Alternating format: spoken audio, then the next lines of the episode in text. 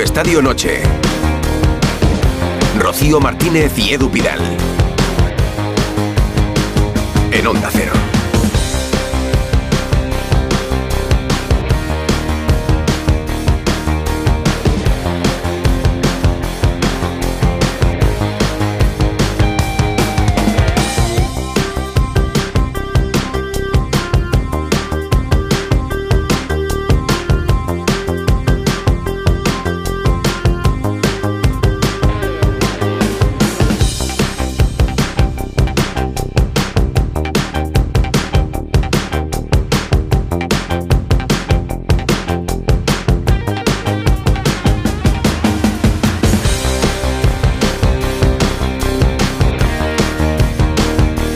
Y media. Buenas noches, Rocío.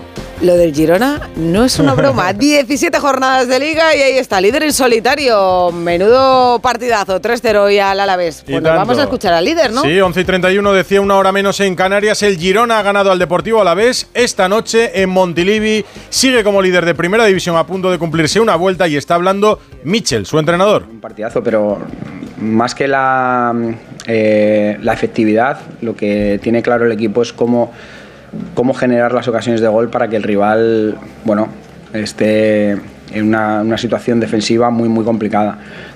Ah, Ocupamos muy bien los espacios en el área y la verdad es que ahora estamos, estamos en un momento increíble. Ah, buenas noches, mister. Ah, En directo en el larguero de la cadena SER. Ah, me gustaría preguntarte, ya es mucha la gente, ¿no? Que, todo el mundo habla de este equipo, lo has venido diciendo los últimos días. ¿Qué le dirías a toda la gente que dice después de 17 jornadas que el Girona en algún momento va a caerse o va a empezar a perder partidos? Bueno, que puede ser. que Nosotros no somos futurólogos y que miraremos nosotros el siguiente partido que tenemos el Betis, el Real Betis, que es un equipazo y, y un partido precioso para jugar, pero muy difícil. No sé, la realidad nuestra es que a día de hoy eh, estamos ahí por méritos propios, pero es verdad que el Real Madrid está muy bien, eh, que Barça Atlético Madrid han pinchado esta semana, pero son, son equipos que van a ganar mucho. Eh, tenemos al Athletic Bilbao que creo que está haciendo pues bueno, una temporada increíble y que va a ser un candidato seguro a, a la Champions. La Real Sociedad ya sabéis el nivel que tiene, el Betis. Bueno, es, que hablar de estos equipos y que nosotros estemos entre ellos ya es, ya es algo muy bonito y, y para, para poner en valor. Pero más allá de eso, evidentemente nuestra liga es eh, Ya, ya. ir partido a partido y ver cuando llegue, llevemos 30, 28 jornadas, ver cuál es nuestra realidad y esa realidad es la que nos marcará un poco el último empujón para ver hacia dónde podemos ir. La realidad es que el Girona es líder con 44 puntos. Le saca 2 al Real Madrid, le saca ya 9 al Fútbol Club Barcelona y 10 al Atlético de Madrid. Y el Athletic Club, que es el primero de los equipos que no está en Champions, en puestos Champions, es quinto, tiene ya 12 puntos, 12 puntos, que son 4 partidos de diferencia con el Girona. El Girona le ha ganado 3-0 al Deportivo Alavés con dos goles de Dovic, uno de ellos de penalti y uno de Portu. 3-0 del equipo de Michel que sigue arrasando, Rocío. Y enseguida nos vamos a Girona y mira que estábamos nosotros contentos, que decíamos, hombre, tenemos a cuatro equipos españoles por primera vez en el bombo número uno y decíamos, oye, pues a ver si nos toca el Copenhague, ¿verdad? O el PSV, ¿verdad? Mm. O el Oporto, o el Lacho. Pues no. No. no. nos ha tocado ninguno, nos han tocado los cuatro rivales más complicados posibles del Bombo 2. Y entre ellos, sí, claro, el Coco, el PSG de Mbappé y Luis Enrique le ha tocado a la Real Sociedad. Eso sí, todos los partidos de vuelta los jugamos en casa. Para el Barça, el vigente campeón italiano, el Nápoles. Una eliminatoria especialmente emotiva, seguro con Maradona en el recuerdo. También italiano y, por cierto, subcampeón de Europa es el rival del Atlético. Y también especial porque el Cholo se enfrenta al Inter, donde fue futbolista. Y para el Madrid, el Leipzig, que marcha tercero en la Bundesliga. El año pasado, en la fase de grupos, el Madrid perdió en Alemania, pero ganó luego en el Bernabéu. Las otras eliminatorias, Copenhague, City, esta sí, la fácil, las fáciles. Lazio, Bayern, PSV Dortmund y Oporto, Arsenal. Los partidos de ida, pues 13, cuarto, a ver, 13, 14, 13, 14, 20, 21 de Es que se desdoblan las y eliminatorias. las vueltas 5, 6, 12 y 13 de marzo, que a mí no me gusta mucho esto Es un de mes entero de competición. Tanta distancia entre la ida y la vuelta. Y en la conference, pues al Betis le ha tocado el Dinamo de Zagreb. El Villarreal no tenía sorteo porque pasaba directamente a octavos de la Europa League. Y solo una noticia más de esta tarde, de esta noche en realidad, que es cuando Quique Sánchez Flores ha dado su primera rueda de prensa ya de presentación como entrenador del Sevilla. Y debuta mañana, porque mañana comienza la jornada 18 en Primera División. La novedad es que Quique ha firmado lo que queda de temporada hasta 2024 y una más, hasta 2025. Es algo que no le habían ofrecido al resto de entrenadores, bueno, sin ir más lejos, a Diego Alonso. De lo más destacado de la rueda de prensa es que Víctor Horta, el director deportivo del Sevilla, ha reconocido que fracasó en la elección de Diego Alonso y confía ahora en Quique Sánchez Flores para sacar al Sevilla de una posición complicada. Tiene 13 puntos, que son los mismos que tiene el Celta, que está en puestos de descenso. Y bueno, que vamos a tener ya nuevo jefe del deporte. Esta mañana Sí. lo avanzaban los compañeros de US Sport. Va a ser Manuel Rodríguez Uribes, que seguro que le suena el nombre a la gente. ¿Por qué? Pues porque fue ministro de Cultura y Deporte en los años 20 y 21. Va a ser el quinto ¿eh? presidente del CSD con Pedro Sánchez, después de María José Rienda, Irene Lozano, José Manuel Franco y Víctor Francos. No es aún oficial, pero vamos, no tardará mucho. Decías que hay mañana Consejo de Ministros. Mañana pueden confirmarlo ya y hacerlo oficial. José Manuel Rodríguez Uribes. A mí me parece, eh, desde luego, algo que no se había visto nunca en España, que un exministro sea ahora secretario de Estado. Ese paso atrás no lo habíamos visto nunca Hombre, en la pero- política pero española. estaba de embajador en la UNESCO. Sí, sí, No pero bueno, claro, el cambio no es desde ministro, sino de embajador. Igual Bueno, quería pero volver a vivir a Es España. extraño ya, ¿no? que un exministro ocupe ahora una secretaría de Estado. Querían un perfil político y un perfil político va a tener el gobierno en el Consejo Superior de Deportes. Sobre lo que quieran, sobre el Real Madrid, el Barça, sobre el Girona, sobre el Atleti, sobre el ministro, en el 608-038-447. Ministro no, ministro no. Bueno, futuro. Eh, no. sí, exministro, secretario de Estado. En arroba Radio Estadio N, venga. Rocío Martínez y Edu Pidal. Radio Estadio Noche. Y tenemos por aquí a Jaime Rodríguez, buenas noches. Muy buenas noches, queridos. Muy buenas. A Ricardo Sierra. ¿Qué tal? Buenas noches. Hola, ¿Le ha gustado hacer eso el emparejamiento? Eh, ni sí ni no, ni todo lo contrario. Yo, hubiera- yo creo que hubiera dicho lo mismo exactamente con cualquiera de los emparejamientos que hubiera tocado. O sea que. Has, sí. has estado con él esta mañana. Látigo Serrano, buenas noches. No hemos podido tener peor suerte en el sorteo. Ningú- O sea, lo que tú explicabas, había cuatro mejores y cuatro peores, nos han tocado los cuatro Sí, mejores. tú pones cuatro de lo- de lo fal- y hubieras puesto a estos Sí, sí. los primeros. sí. Eso es verdad. Claro, para quitártelo, sí, claro. Bueno, pero no pasa nada, oye. que- No, no, A sí. ver, podemos ganar todas jugar. las eliminatorias, ahora lo vamos a comentar. Tenemos a Esteban por ahí también. Hola, portero. ¿Qué, ¿Qué tal? Buenas noches, chicos, ¿cómo estáis? Muy buenas. Que nos, nos vamos a Girona, ¿no? Sí, con Esteban, Esto- con esto Jaime, es- con Ricardo, con el látigo y, con Vicente y con Casal. Vicente Casal, que esto es una cosa seria, ¿eh? hombre. es una cosa seria de lo del Girona. Pues imagínate, el Yo líder- me imagino que va reduciéndose el número de personas que dicen, no, no, ya caerá, ya caerá. Bueno, de momento no Líder cae. y 44 puntos. Ha acabado la rueda de prensa de Michel Vicente. Buenas noches.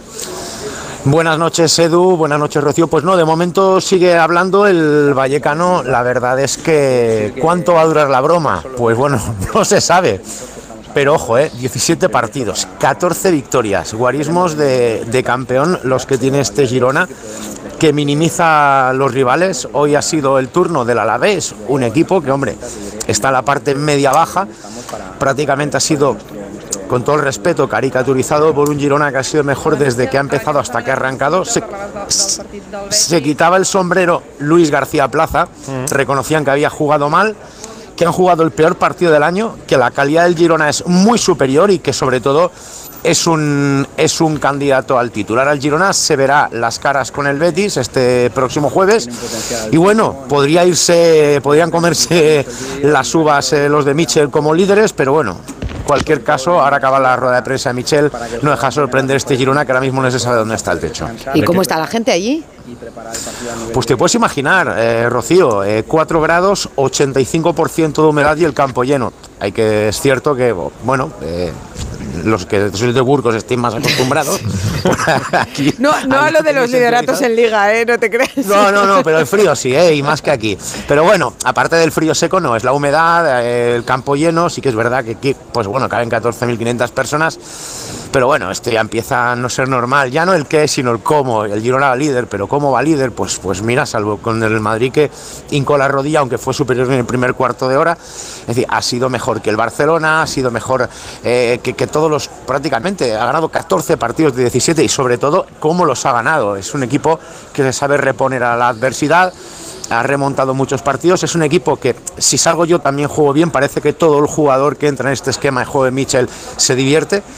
Y bueno, todos esperando a ver qué nos da el mercado de invierno, porque si la broma quiere continuar, eh, Mitchell necesita un poco de fondo de armario. Ya, eso es lo que va a medir, eso es lo que va a marcar el termómetro del Girona en la segunda vuelta, la plantilla. Vosotros después de esta victoria, ¿seguís creyendo que el Girona no tiene opciones de ganar la liga? ¿Lo ponéis entre los candidatos? No, ya nadie se que- atreve. Yo creo que hay que ser, eh, vamos, muy muy imprudente para, para quitar de en medio al Girona, con la racha que lleva, con las sensaciones que da, sobre todo en el, en el terreno de juego, porque es verdad lo que ha dicho el compañero, excepto ese partido contra el Madrid, eh, yo es que cada vez que le veo eh, está pisando el área contraria. O sea, este- esta noche contra la vez no ha hecho un gran partido el equipo vitoriano, pero es una sensación de poderío, de intensidad, de creérselo, eh, que estamos ya entrando en, en- en enero, ¿no? Eh, y con esa cantidad de puntos, Ricardo an- antes ha apuntado que, que prácticamente casi todos los equipos que llevan esos puntos eh, terminaron ganando la liga. Creo que, que solo Sí. uno... De los últimos cuatro que tenían 44 puntos con, en 17 jornadas, tres han sido campeones. O sea, es que son números de campeón, pero yo estoy un poco Pero ninguno era un outsider, ¿no? No, no, no, no, eran Barcelona, Real Madrid. Yo creo además creo que en el año 2010 fue el Real Madrid el único que no terminó campeón en aquella en aquella temporada, ¿no? Pero el Atlético de Madrid, el Barcelona y tal fueron campeones, o sea que quiero decir que, que pero son números, por eso que son números de campeón los que tiene ahora mismo el Girona. Lleva una proyección ahora mismo si continuara así, que evidentemente es tremendamente Más complicado, 90 pero ya puntos. les- 100 puntos. Es que es una 100, proyección 100. de 100 puntos ahora mismo lo que tiene. Son 41 goles los que lleva Sí, marcados. el máximo goleador. Han, han marcado, es verdad que no tiene mucho fondo de armario, pero son hasta 13 jugadores los que han marcado gol dis- eh, de, de manera distinta. O sea, 13 jugadores distintos. Eh, Dovic lleva 10, que está entre los máximos goleadores. Quiero decir que al final, Ah, eh, más allá de los ventajas. números, sí, ya termino con esto, son las sensaciones, ¿no? O sea, hoy ha ganado, es verdad que era el Deportivo a la vez, pero ya vimos el partido del Barça con una suficiencia de, campeón. O sea, prácticamente, no voy a decir sin despeinarse, ¿no? Pero en un partido aseado, correcto, sin, sin, sin, sin ser una maravilla y un alarde, ha ganado con una tremenda suficiencia. Látigo. Yo iba a decir que, que tiene dos, más allá de que, que vemos cómo juega, y eso es una evidencia, para mí tiene dos ventajas frente a Madrid-Barça Atlético. Atlético. Uno es el calendario, al no tener eh, Champions se desgasta menos, y otro es la falta de presión. Es decir, nadie va a exigir al Girona ser campeón de liga. Yo no me lo imagino campeón de liga, pero digo, hoy tampoco me lo imagino quinto. Es decir, para mí sería un no. fracaso tremendo que, que con los 12 puntos de ventaja que tiene ante el Athletic, y es un Athletic que está en racha, eh, no les sirvieran para al menos aguantar el tercer cuarto puesto. O sea, yo eso no me lo imagino, pero ganar la liga en algún momento, ojo, tal como está jugando, puede ganarla perfectamente. Mira, la presión látigo luego que- termina llegando, ¿eh? Digo Yo- que estos equipos eso. hemos visto Sí, historias, sí, sí. el Deportivo famoso de Arsenio, hemos visto la Real Sociedad también con el Madrid de Ronaldo, es decir, al final, como llegues a los últimos dos meses con opciones, la presión llega y la siente más un hombre, equipo claro. como este que el Madrid. O sea, y, eso se, es obvio. y se te encoge el pie. Sí, Claro, sí. claro. Yo, claro, yo, yo, yo ya parto de que es una temporada histórica, ¿no? Porque a veces estoy escuchando a la gente, puede ser, para mí es histórica, ya Girona. Eh, un equipo que te domina, que es el máximo goleador, todo muy bien. Ahora, campeón de liga no le veo por varias cosas. Lo habéis comentado vosotros. Primero, porque tiene un rival Real Madrid que está a dos puntos y tienes que jugar al Bernabéu. Es, es un punto. O sea, es un partido. Sí le veo en Champions porque es, veo muy difícil que hagas un mes fatal de cero puntos y los demás hagan 12. O sea, estamos hablando de un mes fatal contra otros que hagan pleno. Lo que sí veo es cuando tenga la consecuencia del resultado. ¿A qué me refiero? Cuando mires el marcador y digas tú, uff, es que si no gano hoy, me pasa Madrid. Es que si no gano, se me ponen a no sé dónde. Y te entre el miedo a ganar. Ahora estás disfrutando, ahora es todo disfrute y luego te entre el miedo a ganar. La consecuencia de no ganar. Y eso, para Madrid, para el Barça, al Atlético, que están acostumbrados, puede ser un hándicap para Girona. Yo creo Lo que, que no lo pasa van a sacar de los puestos de la Champions. Y- Yo No, ahí se eso, va a quedar. eso creo que va a ser muy difícil, pero ese Pero- calendario de febrero y marzo que se me atraganta hasta a mí para, para decirlo, el Girona lo va a tener limpio. Ya, es que eso es pero- una gran Pero ventaja estamos hablando también. de proeza, eh, y, y lo es, que en la jornada 17 el Girona aguante como líder y como merecido líder, porque es que está ganando todos los partidos mereciéndolo además. Es que está jugando bien y está siendo superior. Que la semana pasada decíamos, para ganar la liga, creo que lo decía Esteban, además, va a necesitar ganar partidos sin ser mejor que sus rivales. Ese es el hándicap de- del Girona en la segunda vuelta. Necesita ganar partidos en los que no sea mejor. Necesita ganar partidos como el del Real Madrid. Yo creo que el Girona no va a aguantar la segunda vuelta porque han pasado muchos partidos, pero quedan todavía más. Queda más de la mitad Sí, de la liga. Pero ¿quién le ves ganando, verdad? ¿Quién le ves, quién no le- ¿A quién ves plantándole cara al, al Girona? El Madrid. El Madrid, Sí, claro. bueno, El Madrid, pero que digo. El único El partido que ha perdido. Barça. es un partido. Pero es un partido, pero digo que hay otros 17 equipos de liga de, de, de Primera División que es que me parecen ahora mismo que están muy lejos del Girona, se juegan en casa fuera de él. Mira, yo, yo he escuchado ahora a, a, a, a Mitchell eh, retrasando un poquito la presión, lo que decía precisamente Jaime y lo que decía Esteban de- del miedo a ganar, ¿no? Como, como le pasa a los tenistas, que lo más difícil es cerrar los partidos. El otro día decía, vamos a ver dónde estamos. Bueno, estamos ahí porque ahora le van a preguntar en todas las ruedas de prensa De después hasta donde yo- mismo. dijo, vamos a ver en la jornada 26. Hoy ha dicho, bueno, veremos a ver en la jornada 28-30. Ya, ya lo va retrasando un poquito más precisamente para que no llegue esa presión antes. Lo- luego hay otra cosa importante. eh, el Girona cae simpático. Muy simpático, nos cae a todos. Pero cuando va líder, todo el mundo le quiere ganar. Es decir, es el cordero, es el cordero al que todos los lobos quieren ganar. Y es muy difícil ser un cordero y, y- y que todos los lobos te quieran y que los lobos sean Atlético Madrid, Barça y, y Real Madrid. Por eso, que, que ahora nos quede simpático, pero eh, Las Palmas le querrán empatar o ganar a Girona, cuando antes era un partido de igual a igual. Pues no, ahora ya querrán ese líder, vamos a ver si le ganamos. Y vas a jugar un poquito más, un plus más, por intentar ganar a Girona. A mí me cae simpático, es un club que está siendo Y el Michi, gran animador el de la liga. entrenador. Es que y ese tiene un gran entrenador, ese Mira, entrenador nos tiene a todos En conquistados. cambio, el Girona, que, que aspira a ser esta temporada, que ya es, y eh, al menos está entre los clubes más grandes de la liga, hace unos días celebró la- una cena de Navidad con el presidente, con Delfín Gelli, con el entrenador, con Michel, que no era, no era una cena entre amigos, era una cena, digamos, oficial. eh, y ha invitado solo a los medios catalanes. O sea, nos ha dejado fuera, entre otros, a, Onda Cero, a los medios nacionales, que a veces parece que, que cuanto más crece el club, más empequeñece la gente que trabaja en el club. Ahí está David Torras, que trabajó muchos años en el periódico. Yo creo que es gente con, con miras largas, no con miras cortas. Entonces, que los pasitos que vaya dando el No Girona también momento, desde luego, para hacer este cosas, sean, ¿no? sean firmes. Son detalles solamente, no es nada importante. Tampoco me parece anecdótico, porque cuando tú tienes un off the record con un entrenador o con un presidente, pues creo que tiene que ser abierto a los medios. Además, medios que informan perfectamente del Girona, con los que no tienen ningún conflicto. Pero bueno, allí solo estaban los medios catalanes, no estaban el resto, por ejemplo, de las radios nacionales. No es el momento, desde luego, ahora. En fin. Aprovechar la ola para mejor esos detalles, difundir. Para crecer, Oye, no- y un no equipo, hay que recordar que es un equipo de capital extranjero, es decir, un equipo yo creo con visión comercial, que es el Del- del grupo de City. eh, y andar con estas catetadas. eh, Sí, me parece una paletada. Cuando me dice, me dice muchas veces. pues, Campaña de yo- promoción. no deja de ser Yo- una paletada, Esteban, pero. Sí, sí, no, corregible. totalmente. Desconocía eso, totalmente de acuerdo. Los clubes eh, crecen eh, paralelamente a lo que crece su su su masa social, ¿no? Su- la la gente que está alrededor, ¿no? Eh, ahora quiero decir una cosa, todo el mundo habla del dinero que viene el City, pero para ir a buscar a Dobic estaba en Ucrania, no estaba, no estaba jugando en la, en la Premier que hay que pagar 50 millones de euros, estaba en Ucrania, ¿eh? Sigankov, más de lo mismo. claro. Sabiño, es decir, que cuando hablan, no, es que viene el dinero del City, ya, ya, pero hay que buscarlos, ¿eh? Y hay que verlos, y hay que que Carcel y a Miche que los pone y, y lo visualiza con la camiseta, hay que dar el mérito que tiene. No todo lo hace el dinero, sino gastarlo bien. Pero que, como funcionan bien, pues que crezcan también en todos los Ah, departamentos, claro, que es lo claro, que nos por gustaría. supuesto. En fin, eh, Vicente Girona, abrazo. Si hay noticia o protagonista, nos llamas luego. Está Bustillo siempre con el teléfono abierto. Un abrazo. Un abrazo a todos, buenas noches. Chao. 11 y 48. Eh, de los rivales, Rocío. Pues hombre, yo creo que nuestro compañero Miguel Venegas, ¿no? Nos... Venegas, muy buenas. Hola, buenas noches. Hola, ¿qué tal? chicos? Yo- ¿Cómo A ver, que nos hemos quedado un Yo poco digo- de no puede ser. Yo no digo, bo- ser. bombo dos. pesimista. ¿A quién no quieres? No. Vamos a ver. Yo Ah, muy pesimista. No, no, pesimista. yo creo que pueden pasar todos los españoles, Sí. pero es curioso Y que, que- y haya cuatro, todos cuatro equipos fuertes, cuatro y no te toque ni uno. Yo te digo, Claro, bombo, al bombo 2. límite. ¿A quién no me pido? Al PSG. ¿A quién no me Claro, pido? Al Inter. Cuatro. ¿A quién no me pido? Es que entre el, Al Leipzig. Va, a ver, el vamos a Leipzig. ver, vamos el a ver. Leipzig me parece bastante mejor equipo este Pero año escucha, todavía. Luego, luego escuchas a Chiqui Begiristain que se queja Que de que le ha tocado el Copenhague, o sea que fíjate, de- en el City. O sea, al Sí. City no le ha gustado mucho el El Copenhague. Copenhague me lo pedía yo para cualquiera. La más igualada me parece la del Inter Atlético Chiqui también, y Chiqui también, sí, con O Mónica sea, hemos oído y, esta mañana. y digo que de- dentro de que es complicada, la más igualada me parece la del Inter Atleti, pero bueno. Vamos ¿cómo a ver, ves? a la Real Sociedad, Venegas, ¿qué PSG le espera? Bueno, que esto es en Es una febrero, gran claro, que en esa. febrero todos calvos, ¿no? Pero bueno.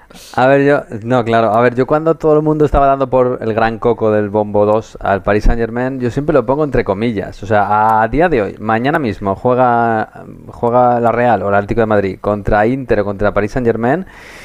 Y yo casi prefiero jugar contra el Paris Saint Germain que contra el Inter. Pero claro, esto es Bueno, dentro de dos con el. Inter la Real no le ha ido mal. Empató No, los dos partidos con el Inter. Pero es verdad que el Inter, mira, por ejemplo, el Inter contra el Benfica, cuando ya estaba clasificado la penúltima jornada, sacó literalmente a 10 ju- a 10 suplentes, literalmente. Solo dejó a Darmian como titular, hasta el portero lo cambió. Y, y- y enredándose así, empató el partido. Y luego contra la Real Sociedad dejó algunos jugadores importantes, entre ellos Lautaro, en el banquillo, en el, en el partido de vuelta, porque estaba pensando mm, casi más en, en el partido de la Lazio este fin de semana, aunque a mí me parece un error. Y, y así se ha metido, y se podía haber metido a última hora primero tam- per- perfectamente. Pero o sea, creo que cuéntanos, el, Inter- ¿el PSG cómo está este año? el PSG está fatal, está mal, está muy mal. Pero, claro, Pero está mal ahora. este- es líder, sí, bueno, es líder. Es verdad que la Liga Francesa incluso este año está peor que las anteriores. eh, Me parece bastante preocupante el nivel actual de la Liga Francesa. Eh, pero el París ayer empató en Lille. Y cómo le- a, a ver, todos los equipos en Francia al Paris Saint Germain le juegan echándose atrás y no dejándole espacios. Porque a los espacios Mbappé te mata. Mbappé no está bien. Pero aún así tiene ¿Pero cuántos 16 goles lleva? 16 Y está goles. enfrentado a Luis Enrique. 16. 16. Claro. El tema No está es bien, que, lleva eh, 16 goles. Bueno. Claro, el tema es que al Paris Saint Germain el Newcastle le metió cuatro con un, con un fútbol de, de mucha presión y de mucho ritmo. Si le pones ritmo, sufren. Si le matan los espacios, sufren. Eh, y está sufriendo toda la temporada, a pesar de los resultados en la liga y a pesar de que Mbappé lleva muchos goles. Pero mm, Luis Enrique sigue buscando la tecla. Ayer jugó con tres defensas muy puros, jugó con Zaire Emery de carrilero derecho. Normalmente ha jugado con defensa de cuatro, muy móvil. A Raf de repente parece que juega de nueve. O sea, es un quilombo que a mí me, me cuesta mucho entender, pero Luis Enrique, para Luis Enrique tiene su lógica. A ver, Ahora además de mismo Mbappé, ¿a quién, te- a quién tenemos que. ¿Con quién tenemos que Bueno, tener cuidado? Ahora mismo el que está más en forma, yo diría, en los últimos partidos es Dembélé, aunque Dembélé no está metiendo goles. Está jugando muy bien, pero no está metiendo goles. Y luego la sensación de la temporada está haciendo Zaire Emery, este centrocampista que todavía tiene 17 años y que juega por todas partes, lo hace todo bien, está creciendo muchísimo y es la, es la gran sensación. Luego aparte... Pues sí, a, a Raf Hakimi sigue siendo muy importante lo que, lo que crea por la banda derecha, pero es verdad que en defensa de cuatro pues sufre un poquito más atrás, también por, por, por lo que le piden eh, ofensivamente. Bueno, es un equipo que tiene muchísimos jugadores. eh, eh, ¿Puede ganarle la Real Sociedad la eliminatoria? Le puede ganar, sí, sí, Sí. sí, sí, por supuesto. Vale. Por supuesto. Y luego estabas de con a dos meses yo creo que el París es favorito, porque tiene que ser favorito, pero ya digo que ahora mismo yo sería optimista con- si fuera de la Real. Vale, hablabas del Inter. En el Inter Atlético, ¿quién es el favorito? Ninguno. Uf, qué difícil. Eh, yo diría que a día Dos de empates. hoy el Inter. Ya veremos. El Inter.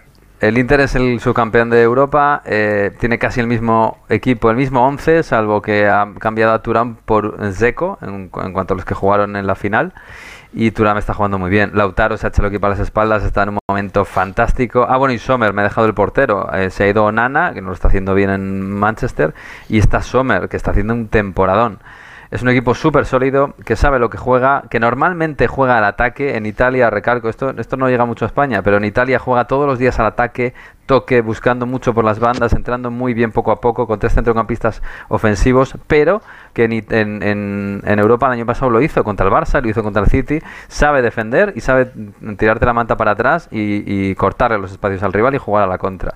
Es un equipo que está muy maduro y está muy bien ahora. Dentro de dos meses, el Inter siempre suele tener un carácter cicloquímico y puede que dentro de dos meses pues esté en un bien, bache. Pues seguimos optimistas porque al Inter lo vamos a, a pillar en, en bajón. El Inter es líder de la liga, el Nápoles es el vigente campeón de Italia.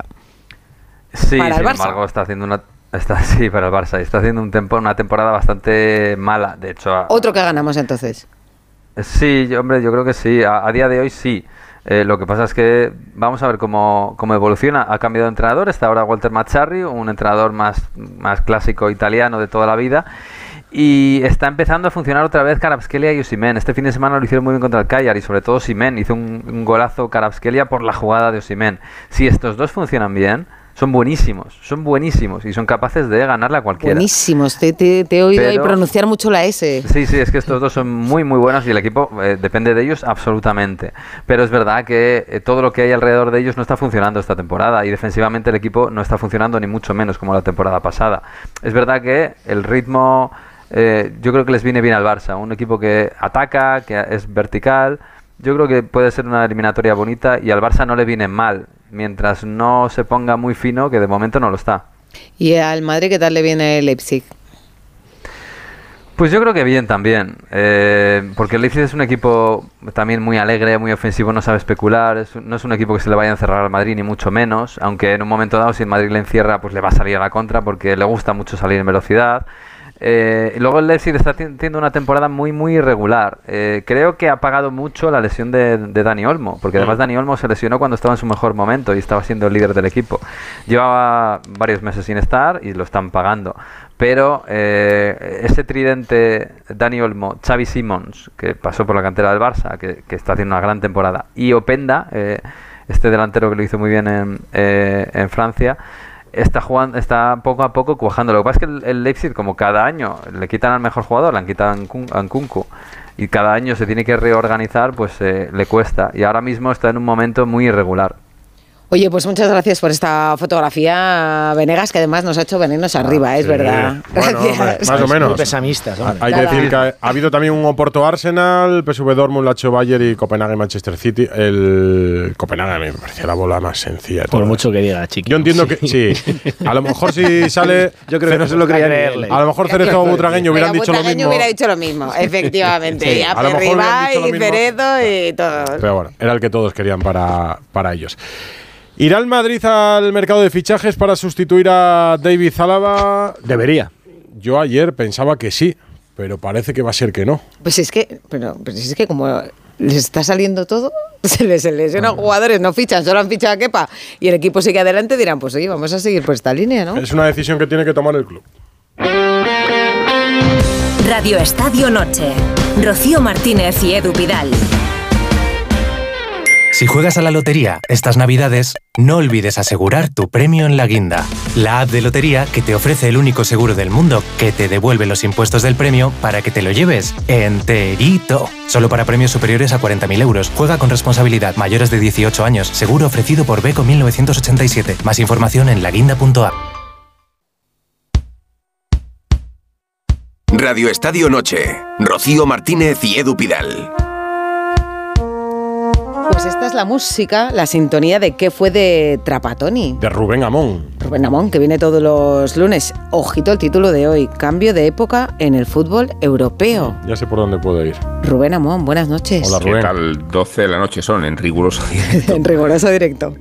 Y os digo que no va a terminar el año sin que se produzca un sobresalto en el fútbol continental, sobre todo si el Tribunal de Justicia Europeo decide este mismo jueves despojar a la UEFA de su posición de monopolio en la organización de los torneos de clubes, incluida la Champions. Y no tendría nada de sorprendente que el Tribunal Comunitario se pronunciara a favor del recurso que ha presentado la empresa que sostiene la iniciativa de la Euroliga, o sea, la A22, y que incluye la adhesión de los principales clubes europeos.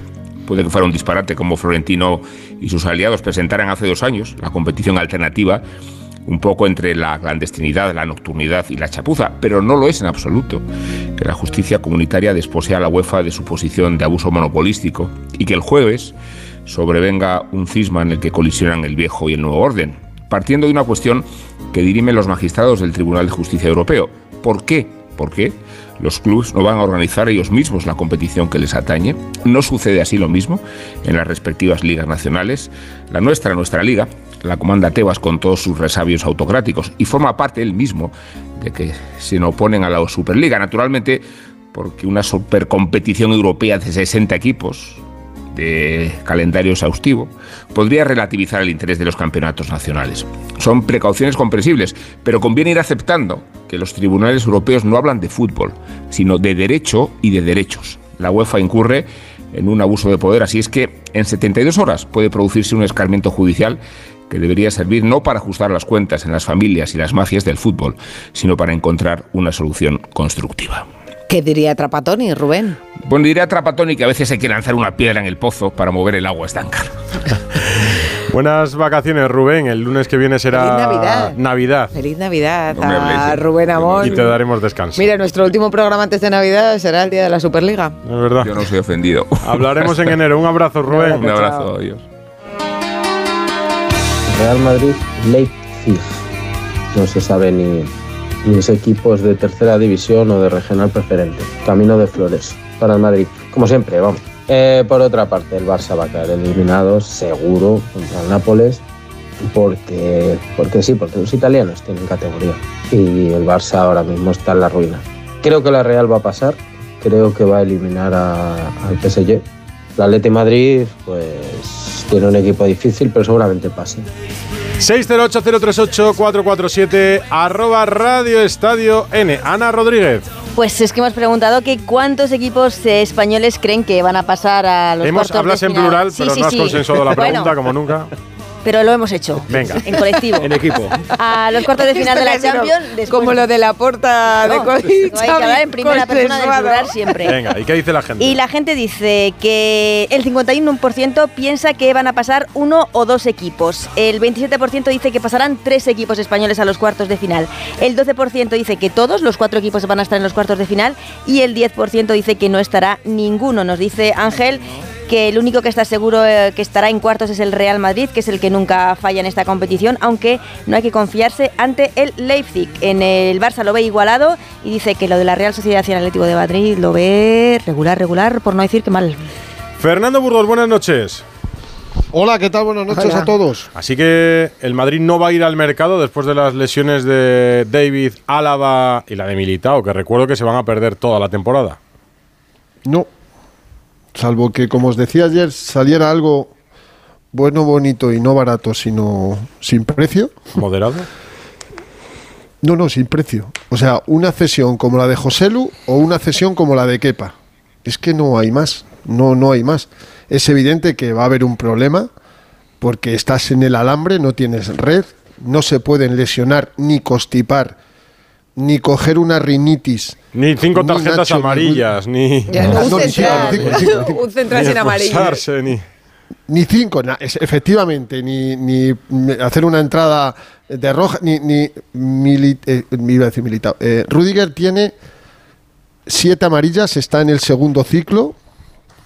Y a ver, te voy a, eh, es que me has pillado un poco, sí, efectivamente, con lo de las, las tarjetas. Y Nachito Fernández tiene, es que hay que estar pendiente absolutamente de todo. Pero lo tienes Ahora todo sí, apuntado. Sí, lo tengo todo Fernando apuntado. Burgos lo Eh, tiene mira, todo apuntado. todo. Y Nacho tiene una amarilla y la roja que vio contra el Girona. Eh, o sea, a Nacho le quedan cuatro amarillas para el primer ciclo y a Rudiger tres para el Claro, segundo. pero imagínate el primer, no tengo el calendario delante, el partido que juega el Madrid antes del clásico, de un partido de, importante para la liga, cuando se decida, en marzo, en abril, en esos meses, y te la estás jugando a que no es que juegues con tu tercero o tu cuarto central, es que tengas que, apañar algo para el centro de la defensa, que supongo que sería Chuamení, no sé si ya en último caso, Camavinga incluso. Podría jugar en esa posición. central, no, no, vamos a ser, vamos a ser serios. Yo creo, yo Valve- creo que hay Valverde. Valverde, creo que jugó unos minutos una vez. Carvajal. Pues seguramente jugaría unos minutos de 300 partidos que ha podido jugar Valverde. No, pero unos que yo creo, Fernando, que te tienes que plantear ya este tipo de cosas. Lo digo en serio, Sí, ¿eh? sí, pero tienes- pero os estáis dando cuenta de la locura que estamos hablando, ¿no? De que quedan mm, 20 jornadas de O sea, liga, pero, eh, al, al menos no dos ser. partidos de Champions, Pero coincidimos, al menos un látigo, partido de coincidimos en que va a ser imposible locura. que Nacho y Rudiger jueguen todos los partidos. Por Desde supuesto hoy, es imposible. 18, ya 19 Por de diciembre, supuesto. Hasta el mes de junio. supuesto. Es imposible. Y que, y que es una temeridad eh, tener a Nacho y a Rudiger como titulares indiscutibles porque no hay otros, estén bien, estén mal, estén animados, desanimados, les duela un tobillo, no les duela. O sea, durante 20 jornadas de liga, más, insisto, al menos dos 25 de partidos mínimos, Al sí, menos con una- la Supercopa, Copa, la con la Champions. Copa, mínimo, sí, sí. y- y, y 25 malo mínimos. será que, que a la Grandina no le elimines Claro. en co- en Copa, con lo cual te caiga otro partido. Lo de la Champions ya es otro- son palabras mayores. A mí me parece una locura. Yo sé que el club está deslizando ese mensaje, pero creo que está mintiendo descaradamente para que no le suban el precio. Porque queda, es que el mercado ni siquiera se ha abierto. Es decir, eh, de aquí al, al 30 de enero quedan muchos días. Pueden pasar muchas cosas. El Madrid puede mm, haber encontrado la pareja del siglo con Nacho y Rudiger y puede pintarle la cara al Atleti el día 6 de enero, el día 11 de enero creo que es el partido de, de la Supercopa, y entonces digan, oye, pues igual hace falta. 10 de enero. Yo- pues yo- o sea, que yo me parece una locura. Que no, ir, no digo que fichen un central bueno, no digo que, que el que más le gusta que es Antonio Silva vale 100 millones, no, no te digo eso. Pero que fiches uno normal. Ya, por pero lo menos como- uno que juegue de Como central. Ancelotti ha toreado con todo, ¿no? Decíamos, eh, No, pero- al único que han fichado es a Kepa. Y encima es que está jugando Lunin, con lo cual. Pero Rocío, no, no, no, es que es una circunstancia tan distinta. No conozco ninguna plantilla, ninguna, ¿eh? Por modesto que sea el equipo profesional, que empiece con, con menos, de, con menos de cuatro Yo, yo centrales. sí lo conozco. Luis Enrique en el Mundial de Qatar, Esteban. Bueno, Luis, no, no, Luis no, Enrique digo en Qatar. Puso a Rodri de central. No, no, pero había, pero siempre número- Como Guillamón y con. Pero- pero Había- Guillamón- a ver, había. Otra cosa es que los que, Exactamente, los sí, que pero- se llevó no le Puso, gustaban ni a él. Pero no se los llevó. Y encima, y encima estamos hablando de centrales que para mí funcionan como uno, la pareja. Y ni Rudiger ni Nacho son titulares. Es decir, no es que diga, bueno, me quedo con, con Militao los y dos apoyo a mejores. Nacho. No, no. Claro. Claro, no Hombre, son los mejores. Rudiger, Rudiger está haciendo una muy buena temporada. y Pero, pero Nacho, Rocío, para mí, para mí no es yo fiable. creo que son 100%. solventes. El problema es que no pueden jugar siempre porque les van a pasar muchas cosas. De verdad, Chuamení tenéis que contar con él como un central. O sea, en esta, en esta, en esta, en este escenario no es. no lo es, pero puede llegar Bueno, a jugó serlo. una vez o sea, y ya dijo que no le gustaba mucho, pero- bueno, pero me parece que va a ir ahí, y dentro de la mente de, de la No, no. dirección deportiva del Real Madrid, Chuamení es una pieza que está infrautilizada por Ancelotti, que quieren que se utilice más y por qué no puede ser un buen central como fue un buen lateral izquierdo como venga. Lo que No. estoy con látigo, así todo incluso con Chuamení son solo Claro, tres tres. centrales para Pero 30 es que- partidos. es que incluso- Por tanto, la estadística dice que va a haber un día que vas a tener que hacer ya el, el- el triple salto mortal y poner, pues eso, a Mendy de central. Y yo Sí. creo que, que- que Sí, para repito, eso el. Madrid no puede, no puede andar en ese, en ese alambre. Simplemente desde el punto de vista cuantitativo, o sea, numérico, es que necesitas un central, aunque tú digas, bueno, pues cuando se recupere alguno de los del filial, Marvel, lo que sea, lo metemos en dinámica del primer equipo, aunque sea eso, es lo que vas a tener que hacer. No digo que vayas a fichar, pero necesitas numéricamente un central más mínimo, mínimo. Esperamos que Chouameni Ricardo, y que empezará luego- a entrenar, eh, empezará a hacer entrenamientos como central, pero ya, ¿no? No, pero, No, ya pero Tchouaméni- ya, ya ha jugado alguna vez de central. Pues ya, Pero- pero no, que que no, ahora igual. Jugó el día su- de, jugó el día de No. Pamplón, de Osasuna en el Bernabéu, es el, el único Sí. día obligado porque había tres centrales que por diferentes circunstancias eh, no podían estar. Pero es evidente que es un parche, es así. Eh, teniendo en cuenta que eh, tú ves el medio campo ahora del Madrid, que es el doble pivote Valverde Cross, que es de una solvencia maravillosa, maravillosa. A lo mejor a Chouameni le puedes empezar a decir, oye, eh, empieza a pensar que aparte de, de cinco, aparte de medio centro, también tienes que ser central, pero es que es un parche tan, tan, tan parche que el día que salga mal ese parche, A Lucas Vázquez Fernando le veías alguna de lateral derecho y fíjate cómo salió. No digo que Pero- vaya a salir pero- igual, pero que hay veces que la- las cosas les Pero salen. es más natural, ¿no? Re- Pero la posición Bueno, es posición de ha jugado en su vida, ¿eh? De, Claro, de pero un central- Que un era delantero central- Lucas Vázquez en el Castilla. ¿eh? Pero un central tiene tanta especificidad, no, o sea, con balón, sin balón, en la altura del equipo donde defienda, los movimientos coordinados. No es lo mismo defender la perpendicular de la portería que un lateral, ¿eh? Chuamení Y- aprendió a tocar el, vera, el piano en un, en un mes, en un mundial. O sea, es un tipo inteligente. ¿eh? Chuamení, Sí, que pero- aprendió a tocar el que piano. sabe esto- tocar esto el se lo hace- piano en el como mundial no. de Qatar. Sí, Más de un mes sería. Jaime, esto que se lo hacen a. Ancelotti. Se, ¿En se hacen a Ancelotti porque es un bendito y en el fondo le resbala todo. Pero a otro, a otro entrenador, a otro no, a, A la docena Mourinho, a Mourinho. No, no, no, a- escucha, a. Mourinho, a Guardiola, a Unai Emery, a Marcelino, o sea, a los Es, entrenadores. es to- como Bustillo conmigo, que a veces me cuela cada cosa porque yo no le digo Claro, nada. usted mete- Hace cinco años no lo hubiera hecho. Hace cinco años no lo hubiera hecho, pero a mí me mete unos goles. Imaginaos a, Guardiola, a, Mourinho, a Jürgen Klopp. Esa es la magia de cada rueda Carleto, te monto un pollo. Y hasta que no me fiches el central, en cada rueda de prensa te monto un pollo. Y ya te digo yo que el 10 de enero tiene un central. Látigo, ayer sí, dijo ya, Es ¿no? intolerable que no, que no le fiche un central. Bueno, muy no lo tímidamente. veo, Esteban. látigo, te lo digo en serio. Ayer por mucho que te fijes el tímidamente. club o que diga o que diga lo que diga, el Madrid no tiene dinero para un portero, no, tiene dinero para un central. Yo me creo es que no importante. ¿Cómo que no tiene dinero? No No, Dinero no tiene, otra cosa es que se lo quiera gastar en No, eso. no, no. No, no, no. No ¿Pero tiene no dinero para un central como Que no, que no, Rocío. No tiene dinero para un central. Hombre, pero sea, puede que cumplir tiene- el fair play financiero, ¿no? Ni, ni, tuvo, ni tuvo dinero para un portero. ¿Tú sabes cuánto pidieron por Mamardasvili?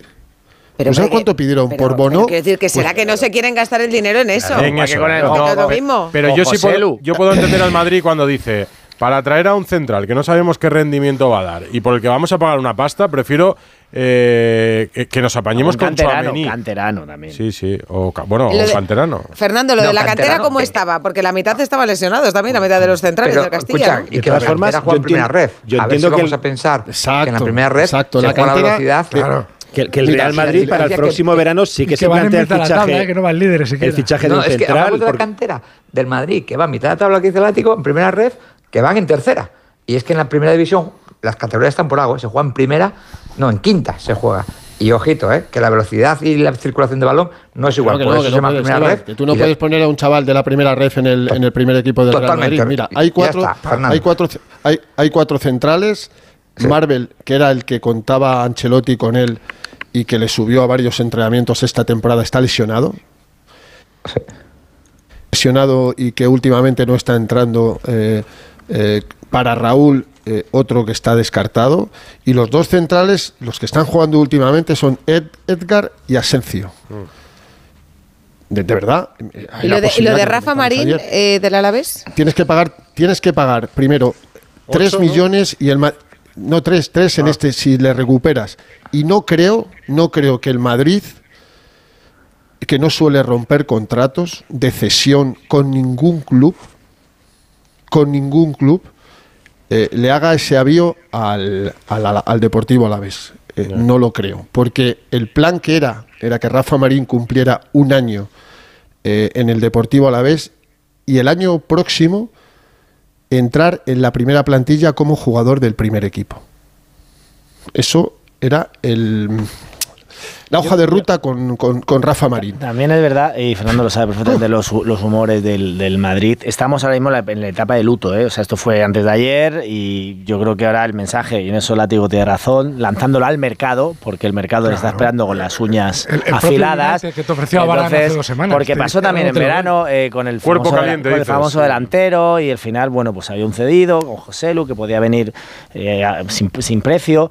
Y es verdad que el mes de enero es muy largo, a ver qué pasa en la Supercopa, pero lo normal es que el Madrid incorpore algún central de alguna manera, una cesión gratuita, porque ahora todavía es muy pronto, está el, el- el club un poco en shock, porque nadie se puede imaginar una tercera lesión de rodilla, que eso, en fin, no sé, Mr. Chip si lo ha sacado de algún gran club de de- de- de élite de, Europa. De que- rodilla que- y, y de, de la más grave. de la más grave. Pero con, toda, con todo David Bernabéu, que el Barça tuvo cuatro, ¿no? No sé qué. no Pero de recuerdo tres bien. titulares como titu- de- de- del portero y los dos centrales titulares es que es una situación insólita. Yo sigo diciendo que si juegan los que están y meten a Chomení, mm, al Madrid no le veremos ganar títulos. Toc- es, música de piano escucharemos buena, pero ganar títulos creo que veremos poco.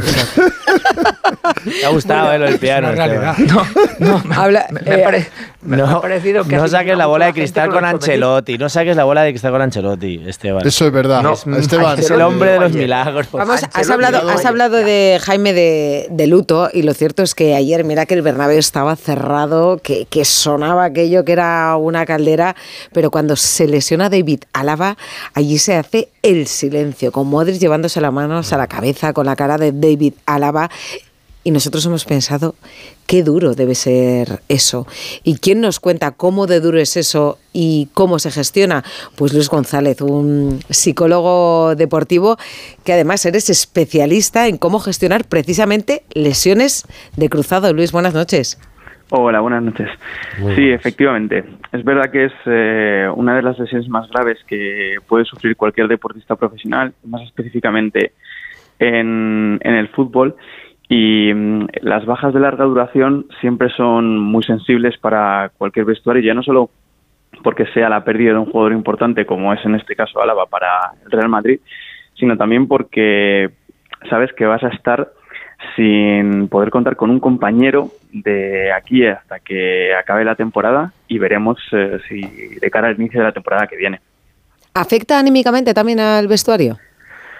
Sí, claro. Eh, cualquier lesión, incluso por baja que sea o por leve que sea, puede afectar a un vestuario, como decía antes, ya no solo en el plano más relativo al rendimiento, más relativo al, juego, sino también en el plano personal porque no deja de ser una situación muy complicada que va a tener que atravesar una persona con la que compartes muchísimo tiempo y el proceso de recuperación en este caso de una lesión grave como es la rotura del ligamento cruzado puede ser eh, bastante tediosa, son muchos pasos y hay que ser muy paciente para poder recuperarse bien y volver a tope al 100%. Yo los jugadores que conozco eh, me dicen, Luis, que es como una montaña rusa de sensaciones, Mm. que pasas por todos los estados y, y- y en mucho tiempo y que al principio estás muy arropado y luego sientes momentos en los que sigues arropado pero te encuentras solo y en los que no ves el final, o sea que, que tiene que ser duro de, de- de transitar también el camino. Sí, es, es, es una comparación bastante ajustada a lo que suele sentir un jugador o un deportista que, sufre esta lesión. Al principio las muestras de apoyo son muy grandes. De hecho, pues eh, hoy eh, Álava es un tema de actualidad, está en boca de todos y va a recibir muchísimos mensajes, muchísimas llamadas y va a sentir ese cariño, ¿no? Ese calor de alguien que lo está pasando mal y todo el mundo intenta arroparle y quererle. Pero luego se genera como un vacío, que esto además eh, es una declaración bastante común de deportistas que han sufrido esta lesión. Dos, tres semanas después, que además coincide con la operación y con esos eh, primeros pasos dentro de la recuperación que son complicados, eh, se produce como un vacío, ¿no? Eh, solo queda pues eh, las personas clave, aquellas que están más cerca del deportista y que le siguen mostrando su apoyo. Y en esta primera fase de la recuperación, donde los deportistas no pueden todavía caminar y ven afectada su independencia, es eh, bastante dura. Luego es verdad que a medida que avanza la recuperación, van viendo progresos, van viendo que cada vez eh, tienen eh, la pierna mejor, van incluso pudiendo hacer ejercicios muy similares a los que hacían en los entrenamientos y se produce como una mejora del estado de ánimo en general porque mm, la mejora es eh, evidente y tú vas notando los progresos. Y al final del proceso de recuperación, que suele ser en torno a los siete, nueve meses, porque el, cuerpo se tiene que acondicionar también a ese nuevo ritmo y a esa nueva situación, hay una sensación eh, ciertamente agridulce. Tienes eh, o puedes experimentar esa alegría de que estás ya cerca del final y que estás a punto de volver a competir, pero también pueden aparecer como esos miedos de, eh, bueno, mm, a ver qué va a pasar, a ver eh, si vuelvo al nivel que estaba antes o a ver si mm, todo sale bien y no me vuelvo a lesionar, que el miedo a volverse a lesionar es uno de los miedos más frecuentes en este tipo de casos. O sea, es más fácil la recupera ¿qué es más fácil? ¿La recuperación de la rodilla o la recuperación de la confianza y ese perder el miedo? Yo diría que la recuperación de la rodilla. Hay investigaciones que dicen que hay más de un 90% de éxito en recuperación a nivel física, o sea, recuperación funcional de la rodilla, una vez eh, ha pasado el tiempo común de recuperación. Como decía, suele rondar entre los 7, 8 meses. Aquí los expertos, los traumatólogos tendrán más eh, información, información más precisa que yo, pero eso suele ser lo normal. Lo que pasa es que la mayor preocupación de cualquier deportista, sobre todo de alto nivel, que ha sufrido esta lesión, no es eh, volver a jugar. Volver a jugar tienen el convencimiento de que seguramente lo puedan hacer. Es volver al nivel al que estaban antes de la lesión, sobre todo si estabas en un muy buen momento, si eras titular indiscutible en tu equipo y si estabas dando un rendimiento excelente. Esa es tu verdadera preocupación. Y ahí volver a retomar la confianza, volver a recuperar esas sensaciones que tenías eh, antes de la lesión requieren un trabajo un poco más específico, sobre todo a nivel psicológico. Pues Luis González, psicólogo deportivo, muchas gracias por arrojarnos luz de, de lo que le espera a David Álava en esta lesión. Y mira, aprovechamos también esta llamada para mandarle todo nuestro cariño. Gracias, Luis. Muchas gracias, Rocío. A Luis también, pero digo el cariño a David sí. Álava sobre todo. ¿Hay alguna explicación en el Madrid-Burgos a tanta lesión y a tanto cruzado? O, sea, o, o la buscan? Es que es imposible de, de llegar a una conclusión. Eh, Yo repito cómo han sido los tres cruzados. Venimos de la pretemporada en Estados Unidos, Courtois juega sin ningún problema y en el segundo o tercer entrenamiento en Valdebebas, crack en un salto. Militao juega el primer partido en San Mamés, después de haber llegado tarde a la pretemporada como tantos y tantos otros, pero jugando el, el último partido, eh, él solo, crack. Y Álava, igual, es que no puede haber ninguna explicación. Que no me hablen del, del calendario y de nada, del césped, que ha sido el césped, que es el calendario. son circunstancias que se dan, son muy mala suerte. Si ves la jugada donde se produce, se produce en el círculo central, ya en el campo del eh, Villarreal, donde va a buscar un balón Álava detrás de Gerard Moreno, coloca mal la, la rodilla y es que no hay ninguna, es que es imposible que haya alguna explicación. Tú las lesiones musculares las puedes tener, pero tres cruzados en cuatro meses, es que es, es- es récord De- de- mundial. Decían que cada club sufre de media una cada seis años.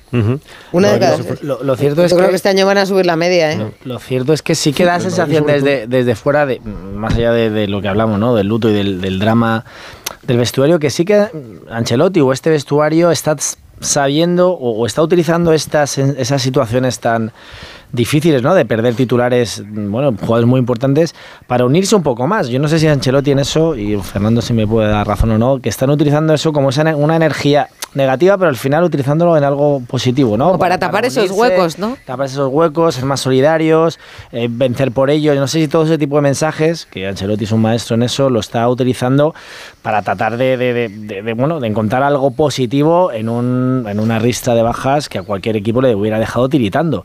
Y que, bueno, el Madrid lo está solventando de cara al, al- al gran Tourmalet, que es, que es lógicamente enero, febrero y marzo y abril.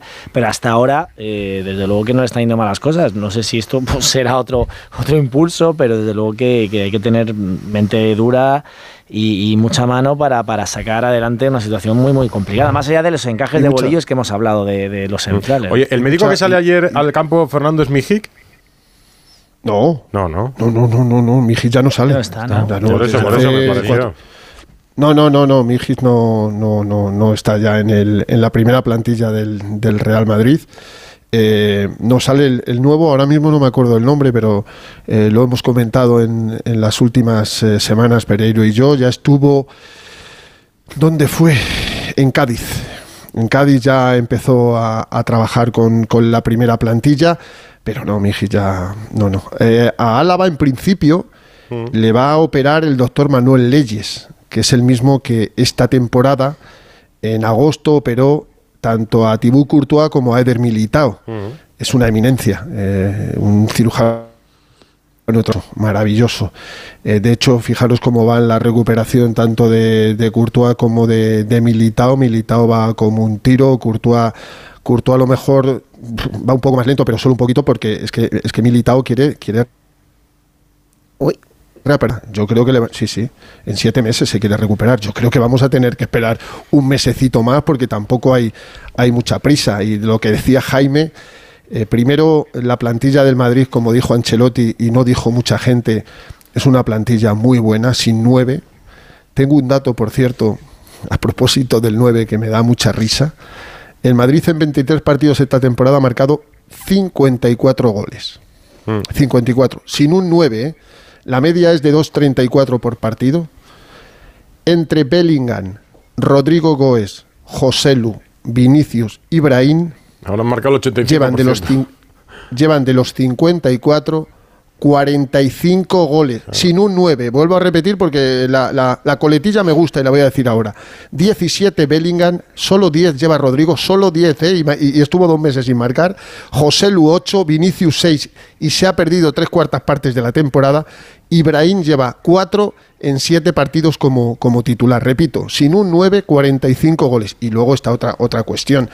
Es que el Madrid ha perdido al mejor portero del mundo al mejor, a uno de los tres mejores laterales derechos del mundo, a uno de los mejores centrales del mundo. O sea, tú estás perdiendo a Courtois, a Militao y a Carvajal y el Madrid ha encajado en 23 partidos 18 goles. Es la mejor defensa, ya no te digo en liga, donde es una barbaridad, desde hace 40 años el Madrid no encajaba tan pocos goles en la jornada 17 de un campeonato liguero, lleva solo 18 goles en 23 partidos esta temporada. O sea, se está dando todo, que Ancelotti está dando con la tecla, que tiene una plantilla con unos ju- jugadores con un orgullo terrible. Lucas Vázquez ha remontado en los tres últimos partidos eh, como solo lo hacen los grandes. Eh, lo del doble pivote Cross y Valverde no lo esperábamos ninguno. Lo de Brahim no lo esperaba, no ninguno, no lo esperaba Ancelotti. Y se pueden reinventar, yo no tengo ninguna duda, pero ahora sí que ya no se puede lesionar nadie. Ayer lo comentábamos, 22 lesiones, 14 musculares, 8 traumáticas, solo hay 7 jugadores de los 23 de la primera plantilla que se están librando de algún percance físico eh, o, enfermedad incluida, porque ha habido algunos que no han podido jugar por, por enfermedad a- algún que otro partido, y lo que está haciendo Ancelotti en, esto, en esta primera parte de la, de la- de la temporada, para mí, eh, os lo digo en serio, y no es, es un milagro, un milagro con todo lo que les está ocurriendo. Sí, Felipe Segura, Fernando, me dicen que es el. Venía del o vino del Granada, ya estaba en el club, creo, desde hace- Sí, no, no, ya estaba en el club, sí, vino del, del Granada, ya estaba en el club. El Madrid tiene, como siempre, dos, dos médicos, pero no me dijiste, está, estará en otro, en otro departamento del club, porque del club no iba a salir. Es el médico personal de Luka Modric, como lo era de Kovacic, y es el médico personal de, de Florentino Pérez, eh, pero no estaba dando con la tecla porque él no es un doctor de fútbol.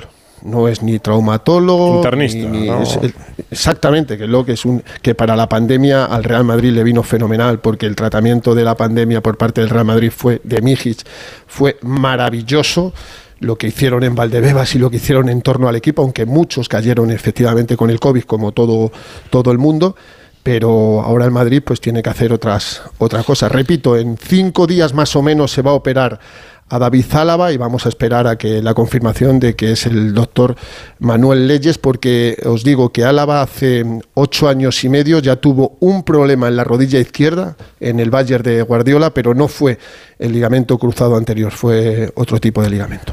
Hasta mañana, Fernando. Chao. El Hasta Madrid mañana a todos. Jugará el jueves, 9 y media, frente al Deportivo Lames. 12 y 28. ¿Habéis escuchado la puerta? Lo vais a escuchar ahora. Radio Estadio Noche. Rocío Martínez y Edu Pidal. Nadie se ha ido de aquí sin encontrar su deseo. ¿Te has enterado? Hay un lugar mágico en el que los deseos de todo el mundo se cumplen. Solo tienes que visitar el corte inglés y descubrir cuál es el tuyo de verdad. Esta Navidad descubre qué deseas en la planta dos y medio del Corte Inglés, donde vive la magia de la Navidad.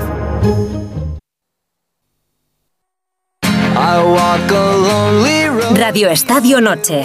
Rocío Martínez y Edu Pidal. Esto de hablar a dos meses vista de la- del, sorteo y cómo van a llegar los equipos es una tontería. Hay que hablar de hoy, del delantero centro del Girona, el, el ucraniano, esto que es un auténtico fenómeno. Lewandowski no le llega a la planta de los pies. José Lu, no digamos nada. Es un auténtico fenómeno. Ese sí que es un delantero centro de verdad. El delantero centro del Girona.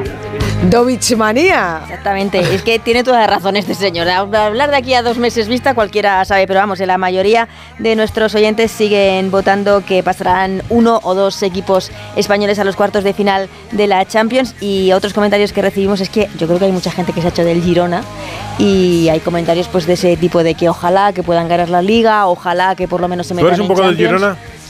No. No. Ni un poco. No puedo tener ya más equipos. ¿Quién quieres que gane la liga? Barça. ¿Tú quieres que gane el Barça la liga? Sí. Alfredo Martínez, muy buenas. ¿Qué tal? Muy buenas noches. ¿Cómo una lo has hilado, eh? Edu Pidal, ¿cómo lo has eh, hilado, eh? Hay gente en Barcelona que prefiere que gane la Liga el Girona a que la gane el Real Madrid. Perdona, hay gente, hay gente, o- o- ¿cómo que hay gente? Alguno, alguno pensaba, alguno pensaba que lo mismo decía, alguno pensaba que lo mismo me he decía. Hombre, a mí eso me parece noticia, que digas hay gente, me imagino que será la, la inmensísima Hombre, hay mayoría. de todo en la viña del El Señor, ¿no? Hay de todo. ¿Habrá, ¿Habrá alguien que quiera que gane la Liga de- del Madrid el Barcelona antes que el Girona? No, ¿verdad? Bueno, Ana. a lo mejor. A, a ver si me quedo a cuadros yo, Jaime. Por Puigdemont, digo, a lo mejor hay alguien que prefiera al Barça que al Girona, no sé. La Uy, gente con la entramos en esos terrenos ya, ya nos Por eso te complicamos digo. mucho, ¿no? Ese no es nuestro negocio. Es que el país está no muy es complicado, negocio. Alfredo. Yo creo que sí. Sí, que sí, no, no, no, habría no todo. Amberes, así que ya. Bueno, ¿y la porta quién quiere no- que gane? La porta querrá que El gane el Barça, ¿no? el- el Barça, Así va a querer que gane el Girona para echar A pesar de que a pesar de que se lo está poniendo complicado, ¿eh? porque ya la distancia que le lleva el Girona es, es considerable, ¿no? Yo creo que nunca se ha remontado tantos puntos a estas alturas del Nueve. Nueve puntitos. Nueve puntitos, sí. Sí, sí, pero son muchos, ¿eh? son muchos, para- sí, son nueve concretamente. Para, para el Barcelona que... y de momento la verás también. Han ganado en casa, sí. Sí, de momento el golaveraje. Bueno, habrá que ir a Montilivia a ganarle allí el, el golaveraje. Habrá que ganar 2-5, ¿no? Eh, en cualquier caso, mañana hablará Xavi y veremos a ver eh, cómo, cómo está de ánimo el equipo. Pero siempre, siempre últimamente nos deja algún titular. Hoy el que ha hablado ha sido Joan Laporta, ¿no? El presidente que ha asistido hace unos minutos a la gala de la Federación Catalana de Fútbol, donde se mostraba más o menos satisfecho con el emparejamiento del Nápoles, al que en las dos últimas eliminatorias el Barcelona ha conseguido vencer y doblegar, una de ellas en la Europa League, y ha estado con los compañeros de la agencia F. Antes de la comida de mañana, ya os digo que mañana espero que nos atienda a nosotros y nos dé algunas explicaciones de cómo va el equipo. Vamos a ver cómo se muestra de eufórico o no en vísperas del choque del próximo miércoles, el Barcelona con el colista, con Almería, y ha repasado todos los temas de actualidad. Luego sacó algunos de- detalles, pero aquí van algunos de los titulares más significativos, evidentemente respaldo absoluto a Xavi y cada uno en su lugar, presidente mandando, jugadores jugando. A ver. lo que se pretendía de forma consensuada con el entrenador, ¿eh? con Deco, Xavi, hacer un poco de lo que llamábamos eh, team building, ¿eh? hacer equipo. Aparte, pensad que íbamos a Bruselas, de Bruselas íbamos a Amberes, y los médicos, hablando con el jefe de servicios médicos, nos dijo que era mucho mejor que después del partido quedarse allí y, y fue eso. Y de forma consensuada con el entrenador, el director eh, de fútbol y, y nosotros también. Xavi lo está haciendo muy bien. Además es una persona con una capacidad de resistencia enorme y además me gusta una cosa de Xavi eh, que es un entrenador que protege a sus jugadores y que cada uno asumamos nuestro rol. Aquí los jugadores, que son lo más importante, a competir para ganar. El entrenador a, a entrenar y, a, y el presidente a mandar. Porque esta Que quede última claro, frase, ¿eh? ¿sabes por qué viene? Claro. No, no, Que pero ¿sabes quede esta claro. última frase? ¿Por qué venía esta última frase, Rocío? Porque dice que hubo una época, se refería a la época de Bartomeu, Que en la que los jugadores jugadores, ¿no? mandaban más. En la época en la que los Piqué, Messi, Suárez, Busquets y compañía entendía el club que llegaron a tener las, eh, la sartén por el mango y mandaban más que el propio. Pero fue Pero así, eso- ¿no? ¿Tenías y- esa sensación tú? Sí, hombre, tenían mucho poder. Hombre, en las renovaciones, poder. desde luego, vamos. Hombre, eh, se contaban Sacaban lo que anécdotas de se tiene entrenando y diciéndole, mister, hoy mañana hay partidillo, pero yo no puedo estar porque No. tengo un anuncio. Bueno, y que te diré, de aquellos y cual". polvos estos lodos, o sea, porque la situación económica del Barça vino provocada en, pla- No, en parte por sueldos inflados de una manera, además renovaciones de, futbolistas ya de cierta, de cierta edad, ¿no? Eh, que iban a cobrar mucho dinero cuando ya su rendimiento No, y no solo ser- de cierta edad, los de menos edad también. O sea, eh, ese es otro de los aspectos que también, eh, evidentemente, ha recogido Laporta y que se amargamente de, de la masa salarial, que llegó a estar en un 73, 74, 75%, que es una barbaridad, 74% del, del, del presupuesto del club. ¿no? Ahora, luego esto- cuando llegó Perdona que termino. eh, te- cuando, te- cuando acabó la pandemia, llegó a, a valer más las fichas de los jugadores que lo que ingresaba el club, porque bajaron los ingresos. Ahora, también esto es un mensaje a los futbolistas de ahora, ¿eh?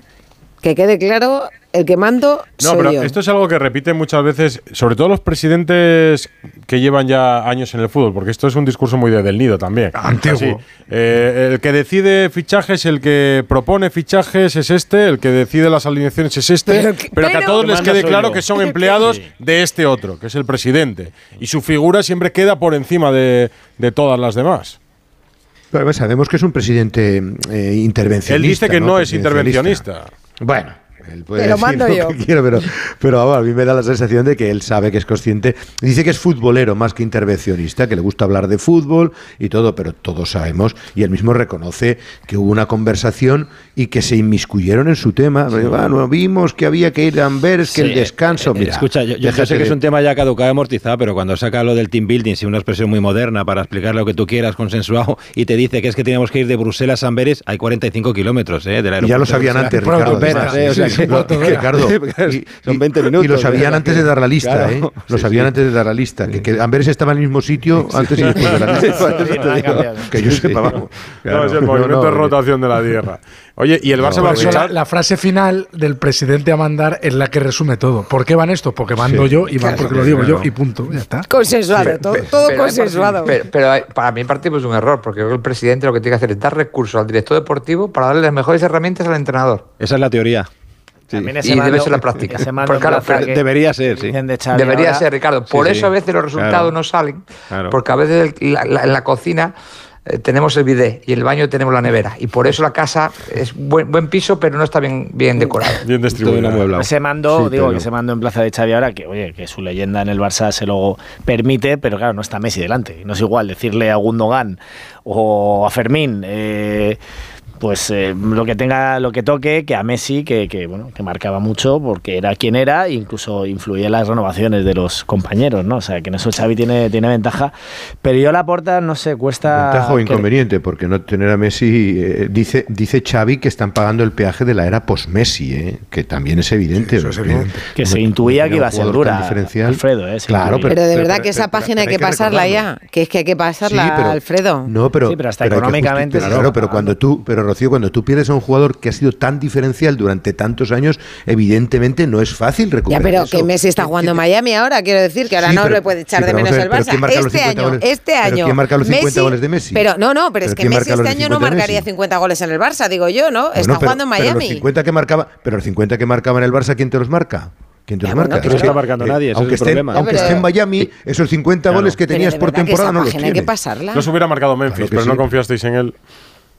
No, pues no es mal futbolista, pero no, no es. No, lo que te tienes que hacer es readaptar. En el Madrid nadie sí, ha vuelto a marcar los ¿eh? 50 goles de Cristiano, de Cristiano y el Madrid claro. no ha vuelto a hacer. Pues se reparte. Pero, pero Benzema, 110, pero Benzema hizo goles. mucho. Pero látigo sí, pero Benzema. Hombre, pero el Barça tiene a Lewandowski. El año pasado fue el no de la liga. Que Ancelotti cuando sí, le despiden en 2014 el Madrid hace me, 112 goles. La resaca Porque tiene a Bale, es, a Benzema y a Cristiano.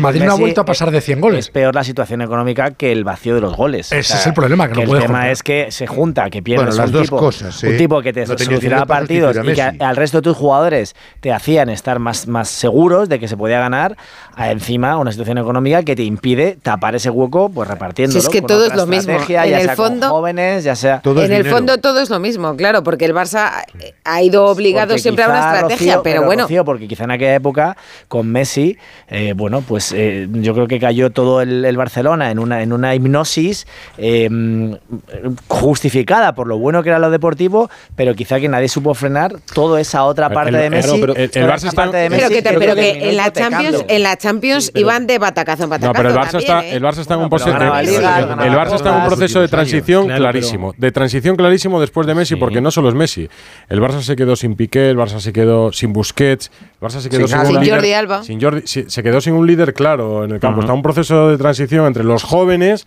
que ya no son tan, o sea, siguen siendo tan jóvenes, pero ya tienen una, experiencia ya tienen que Pedri, dar un paso de responsabilidad. ¿Quién es el líder en ese, en ese equipo? Xavi. No, en, la, porta, el de los que juegan. Más, más la como líderes, como líderes están Araujo, Ter Stegen, Lewandowski, pero no mucho más. ¿eh? No te Gaby, Gaby, no, a Gundogan no le veo yo con liderazgo suficiente. Yo veo gente como Gaby ya es un hombre que tiene ciertos galones pese a su pero juventud. Gundogan dice las cosas claritas, ¿eh? Bueno, eh, habla como los alemanes, que son bastante claros, pero tienen otra cultura distinta. Ter Stegen tiene más, más liderazgo en ese grupo. Sergio Roberto, es un capitán, pero no tiene la personalidad. Es muy querido en el vestuario por todos los grupos de, de es el Nacho del Barça. Sí, pero, no, pero no es, pero no es un, un, un, hombre con, con el, la garra, el carisma no, que puede No es el Ramos, de, de, claro, es el Nacho, no el Ramos. Claro, Nacho, Eso te lo dará también la titularidad los minutos. Por cierto, me preguntabas que, que si va a fichar Si va a fichar el Barça, porque el pues Madrid nos dice Burgos que no, que no va a fichar. Pues el mira, Barça. De momento sabemos que, igual que ha llegado Enrique, Enrique ya a Madrid, se espera para el 27-28 que venga Vitor Roque, que es mm. tigriño, como le dicen allí en, en Brasil, jugador del Antiguo Paranaense. Tigriño, ah, estoy, estoy hoy. Tres tistes tigres. Para el partido. Tres tistes tigres. No empecemos porque. Yo le voy a llamar Víctor Roque, ya te digo yo, como, que, como pues quiera decir tigriño, no me va a salir. Pues en el, el, primer día que va a venir va a haber un entrenamiento de puertas abiertas en el Barcelona. Y nos ha sorprendido la porta dejando en evidencia que si consigue alguna de las palancas de aquí al 31 de diciembre que le podrían permitir tener fair play, ojo, quiere traerse un Davids. Edgar Davis, escucha. Conseguimos tener fair play. Eh, la idea sería, lo digo porque me lo ha comentado Deco, de, de incorporar un, centrocampista que de alguna manera te compense la falta de, de, Gaby. Mm. Eso sí me sorprende. Mm. O sea que el, sí, porque el Barça está dispuesto a ir al mercado. Sí, por pero es una cesión, claro. claro. David llegó y, dio muy buena A ver qué encuentras, ¿no? ¿Qué, puedes encontrar en el mercado ahora bueno, mismo? Bonito y sin precio, bueno, como decía. Bueno, bonito y barato no, existe. Estaban sacando ahí nombres de jugadores. Por cierto, Alfredo, el del eh, Chelsea. He leído bien con esto que cuando, cuando, estabas hablando de la jornada de puertas abiertas, el día que lo van a hacer, cuando esté Víctor Roque, ¿van a cobrar 3 euros a los socios? ¿He leído mal o he leído 3 bien? euros más, 1,75 de gastos de gestión. A los socios. Sí, porque como lo tienes que comprar por, por, Antes no cobraban, pero. Esto de los gastos de gestión de la web me parece una cosa fascinante. Esto es para, para cobrar, digamos, lo que cuesta a los abrir. Sí. No, bueno, 3, no, tres euros no cuesta. Bueno, sí, no, me refiero al incremento del coste de seguridad, de, todas pero estas hasta ahora eran siempre gratis y también costaba eso, Edu. Mm. Ya, ya, ya, pero ahora el Barça, la situación económica del Barça. Que tener que cobrar a los, socios, socios una cantidad que es verdad que es ¿eh? casi simbólica, ¿no? Pero tener que cobrar es que indica. Están, claro. Sí, sí, Lo que pasa es que hay menos socios, cada síntoma, ¿no? Eh, Esto sería para evitar. Entradas y no las cubrían y no se llenaba todo. Porque esto, esto quiero decir que dicen los economistas, hablan de los gastos hormiga, ¿no? Esto para el Barça, o sea, abrir el estadio para los aficionados sería casi un gasto hormiga, ¿no? Que son estos gastos pequeñitos. Exacto, exacto. El amistoso sea Dallas que van a jugar ahora, ¿no? Después del partido. Ya, bueno, pero eso ahí, ahí bueno, trincas un poco. Los jugadores, sí, el problema, el problema es que luego una vas a. Prima muchos se rebelaron, ¿eh? Ya hasta que les dijeron. precisamente yo creo que también va por ahí el, toque de autoridad de la portada por ahí, porque muchos no tenían ningún. Bueno, muchos por prácticamente todos. No porque los 2,8 de, de Amberes no, los has, conseguido. Hombre, también te digo que al Barça, eh, o sea, mañana sí que eh, prohibido fallar. Es que el Almería, Hombre lleva 5 puntos, 0 victorias, 5 no. empates, 17 goles a favor, 39 no se goles en contra, Xavi del calendario. 12 derrotas. O sea, lo de mañana sí que, vamos. Una buena forma de cerrar sí. el año. Para, sí, sí, no, para mí, el Almería, Esteban, es un equipo de segunda división. Sí. O sea, pues descendido. Tristemente, tristemente Pero por la imagen, la imagen es de un, de un equipo descendido ya. Sí, sobre todo porque, mira, el otro día empató a cero con Mallorca, eh, la primera vez que deja la portería a cero. Sí, creo que hay cierta sensación de, bueno, pues de que el año que viene va a estar en, en segunda división.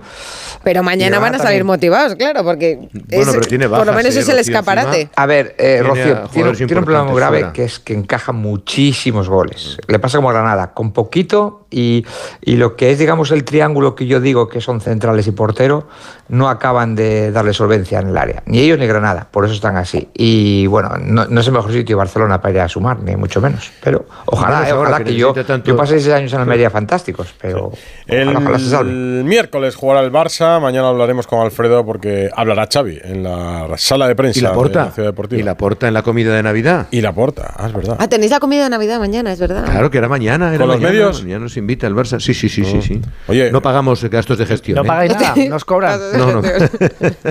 ¿Y el no? parking? Por lo menos no, lo que sí, lo que sí eh, han, han recortado presencia de medios y de personas de cada medio. Es decir, tienes un cupo y un límite porque claro, hay que que ir economizando y cuando sí, que, no, que no 15 de un medio. Madre mía. No, dos por medio. Sí, dos sí, por medio. Sí, sí, sí, señor. Dos por medio. Algunos medios más grandes pueden llevar 3, 4, 5, pero vamos, sí, los medios eh, habituales. Bueno, mientras no hagáis como el Girona, que restringe, Ay, corta por Girona, lo sano. Onda Cero sí que va la comida del Barça, ¿no? Sí, Onda Cero sí. Doble representación. Muy bien. Y buena además. Y buena representación. Claro que sí. Gracias por la parte que nos Claro, hombre. Yo mañana estoy en Barcelona. Luego, te vamos a escuchar. Luego te vamos a escuchar que hace un año que Messi ganó el mundial y. Eh, hace un año ya que estábamos en. Mm. Oye, eso mola, ¿eh? Haberle puesto voz a ese momento, ¿eh, Alfredo? Hombre, pero más molo, más molo el del Soccer City en Sudáfrica, ¿eh, Rocío? Ah, hombre, hombre. El de Iniesta, ese sí que. Ese que moló, moló. Depende a quién. Hay un argentino aquí en la redacción que seguro que celebró más lo del año pasado. En fin, abrazo, Alfredo. Un abrazo, chao. A vosotros igualmente. Ah, Sevilla. Radio Estadio Noche. Esta Navidad, nuestro equipo de campeones quiere seguir petándolo. Por eso te van a ayudar a encontrar tu dispositivo Samsung perfecto. Y es que por ser de mi Movistar tienes hasta 5 dispositivos Samsung. Smart TVs, smartphones, auriculares, con hasta un 40% de descuento para ti o para quien tú quieras. Te mereces una Navidad mejor. Infórmate en el 1004 tiendas o en movistar.es. ¿Cada lunes es un drama? Tranquilo, toma Ansiomet. Ansiomet con Asuaganda te ayuda en situaciones de estrés y ansiedad. Y ahora también Ansiomet Autoestima, de Pharma OTC. Si juegas a la lotería estas navidades, no olvides asegurar tu premio en la guinda, la app de lotería que te ofrece el único seguro del mundo que te devuelve los impuestos del premio para que te lo lleves enterito. Solo para premios superiores a 40.000 euros. Juega con responsabilidad mayores de 18 años. Seguro ofrecido por Beco 1987. Más información en laguinda.app. Radio Estadio Noche. Rocío Martínez y Edu Pidal. Buenas tardes, Tigre. Yo lo van a pasar todos, eh, todos, el que dice todo dice el Madrid. Los que se junten luego, pues será bueno. A ver, Oye, Ana. pero qué alegría. Me gusta gente alegre, gente alegre. Tigres, ¿no? Buenas tardes, Tigres. Vamos, como se suele decir, a cerrar líneas con, con lo que nos han dicho nuestros oyentes. ¿Cuántos equipos españoles crees que van a pasar a los cuartos de final de esta Champions? El 52% cree que uno o dos, el 27% cree que pasarán tres, el 13% cree que pasarán los cuatro y el 8% cree que no pasará ninguno. ¿Cuántos Y crees que pasarán tú? Yo... ¿Quién crees que pasará? Tres. un test hoy, Edu. Sí, un test, Tres. pero de segunda división no me Tres. pregunta, no me va a decir quién quieres que gane la ¿Va a segunda pasar la? Real Sociedad? No lo sé, es que yo- Que sí, Ana, que sí. ojalá, claro. Bueno, si vas a empezar No, no, así, yo no, venga, no, sigue, no me voy a mojar, no me voy a No mojar. se moja. No, que la mayoría de los comentarios que nos llegan son como los del último oyente, este, el, tigre. de los tigres, porque dice, pasará el de siempre, los demás están para rellenar y esas cosas. Vale. Sevilla ha presentado No, no. el Sevilla. ha Te presentado digo yo el mensaje con el que me he quedado yo de Quique Sánchez Flores, que seguro que les ha llegado clarito a los Lo futbolistas. de la redención. No, no. Hay que trabajar más. Hay que trabajar más. Las horas que sean, les quedan falta. Carlos Hidalgo ¿Qué tal? Buenas noches. y redención. Hola y Hidalgo, la buenas. redención y la emoción. Ha hablado mucho de emoción y de redención, sí, porque ha dicho que, que es muy fácil estar al lado de los triunfadores, pero que él quiere estar al lado de estos jugadores que lo están pasando mal y que se van a redimir y que van a empezar mañana en Granada. Por cierto, mm, eh, la papeleta que tiene Quique para mañana, primero que no le ha dado tiempo a nada, claro, eh, lógicamente, solamente un entrenamiento. Segundo, 12 bajas, un sancionado que Rakitic y 11 lesionados para este para este partido. Yo lo he visto he visto un Quique ilusionado. Eh, el Sevilla es especial para él. Eh, hay que recordar que él de chaval vivía en Sevilla, que era abonado de Gol Sur del Sánchez Pijuán eh, y tenía ganas de que llegara este momento. Le he visto tranquilo, muy filosófico. ¿eh? Ha hablado, como digo, de, de emoción, la que quiere eh, transmitir con el juego del equipo. Y, y eso que, que hay que currar. No, no dudo que lo estuvieran haciendo hasta ahora, pero evidentemente no sé si hay que currar más o mejor. Escuchamos a Quique. A ver. Bueno, que yo creo que le van a llamar Quique el Redentor. Porque yo particularmente, ¿sabes lo que creo? Que creo en la redención. O sea, estar del lado del, del- del- del- del triunfador es súper fácil. Pero estar del lado del que pierde y del que tiene derecho a, reden- a- a la redención porque y lo intenta otra vez para salir, me parece fantástico. Y creo que cualquiera de los que estáis aquí tiene derecho a la redención. Y es bueno eh, para que magnánimo que, que perdona el saber que, que hay seres de buena voluntad. Ah, Seres- una- seres de buena voluntad. el lunes Sí. Mm. Una fichado cofradía un el lunes profe de santo aquí en. Sevilla que es la redención. O sea, lo mismo este año. Iba por ahí. Y el otro es, y el otro es el, el mensaje para quien quiera oírlo, ¿no? Para sus futbolistas con los que ha estado esta tarde. Nosotros queremos ver un equipo que compita, un equipo que crea en sus posibilidades y que los propios jugadores eh, demuestren el nivel que tienen. Lógicamente eso no se consigue en un entrenamiento. Sabemos que dependemos 100% de, de los eh, jugadores eh, mañana, pero creo que cuando algo está mal está bien revisar, tener humildad para, para hacerlo y, y La- el resumen Hidalgo es que Quique no ha dicho nada en toda la rueda de prensa. O sea, me he comido toda la rueda de prensa. Has llegado a tener dos turnos de intervención que te he visto preguntar dos Sí. veces, al principio y al final. exacto. No me quedo ni, ni, ni- O sea, no rescato ni una sola frase de todo lo que ha dicho Quique Sánchez hombre, Flores. que hay que trabajar no sé si el objetivo era ese. No dejar titulares y que pasara desapercibida la Bueno, rueda de prensa. Visto el yo- fracaso digo, anterior. Yo, yo lo, he- lo he visto como muy, como muy zen, muy filosófico, eh, y ahora tendrá eh, después que aplicar sí, esa, tal cual, esa tal cual. tranquilidad eh, a- al equipo. Por cierto, el segundo va a ser José Luis Oltra, Mm. eh, que estaba que estaba libre porque fue destituido en noviembre eh, como entrenador del AEK Larnaca de Chipre. Viene también con Antonio Díaz, con Y David ha hecho, Cubillo ha y hecho una después- gracia Sí, que ¿No? si es su primo Víctor Horta, Horta, Horta, la, gracia tampoco ha sido para matarse, pero... Como dice Edu alguna vez, le- la gracia debía ser mejor cuando la pensaba que Sí, cuando la era- era- en su ¿no? cabeza era un chiste, pero luego no. Víctor Horta que eh, ha hablado acerca del entrenador que tanto defendió, Eso que sí era me su apuesta titular. personal, y vamos a escucharle, ha admitido que fue un fracaso la elección del uruguayo. Bueno, yo creo que nosotros defendimos la elección del entrenador igual que vamos a defender la de, la de Quique. Está claramente que, hemos fracasado, que hemos fracasado en esa elección y hay que asumir el fracaso con, con todas las letras y, y ahora queremos corregir el nivel de, de resultados que no del trabajo del anterior cuerpo técnico, que sí lo hubo, y un trabajo de calidad que no se fructificó en resultados, asumiendo que es el verdadero fracaso en el fútbol, que es lo único que cuenta, eh, ganar. Dice fracaso más de 7 8 veces hoy en, eh, en- en toda la rueda de prensa. Y sí me parece un titular porque un director deportivo no suele admitir ni la palabra fracaso y mucho menos pronunciarla en público. Y para hablar de un proyecto recién acabado como el de Diego Alonso, menos todavía. No sé si es de cara a la gente atención- o si es una forma de pedir perdón. No, o... me parece bien, me, Mm. me parece bien que menos, ¿no? Que además, sobre todo cuando él con tanta vehemencia, contundencia y rotundidad había defendido. defendido, Mm. a, a Diego Alonso de, de esa forma, ¿no? Tiene que eh, no, esperaba no esperaba menos. Eh, me llama la atención que han pasado 48 horas y Diego Alonso no ha dicho esta boca es mía, eh, no sé, típica cartita de pa- para despedirse de los aficionados, agradecer, no sé. eh, pero bueno, el hombre tampoco estará para muchas Y para muchas para cartas. agradecer que... Por cierto, eh, ha venido a decir Víctor Horta que dinero hay poco para el mercado de invierno y que tendrán que buscar las llamadas soluciones imaginativas. Eh, uno que se va a ir en, en enero es Fernando, que se va a Brasil, pero tiene que haber más salidas para que llegue, para que haya entradas. Y, y- pero ya digo, no sé con qué dinero porque hay bastante poquito. Pero mira, una diferencia, por ejemplo, que ni con Mendilibar, ni con Diego Alonso, ni con otros entrenadores, eh, algunos se le ofreció un poquito más, pero no lo que pedían. En el caso de Quique Sánchez Flores, se le ofrece temporada y media. Entonces, el, el- el Sevilla ya cambia de política en, en esto. También han cedido Sí. a la petición de Quique.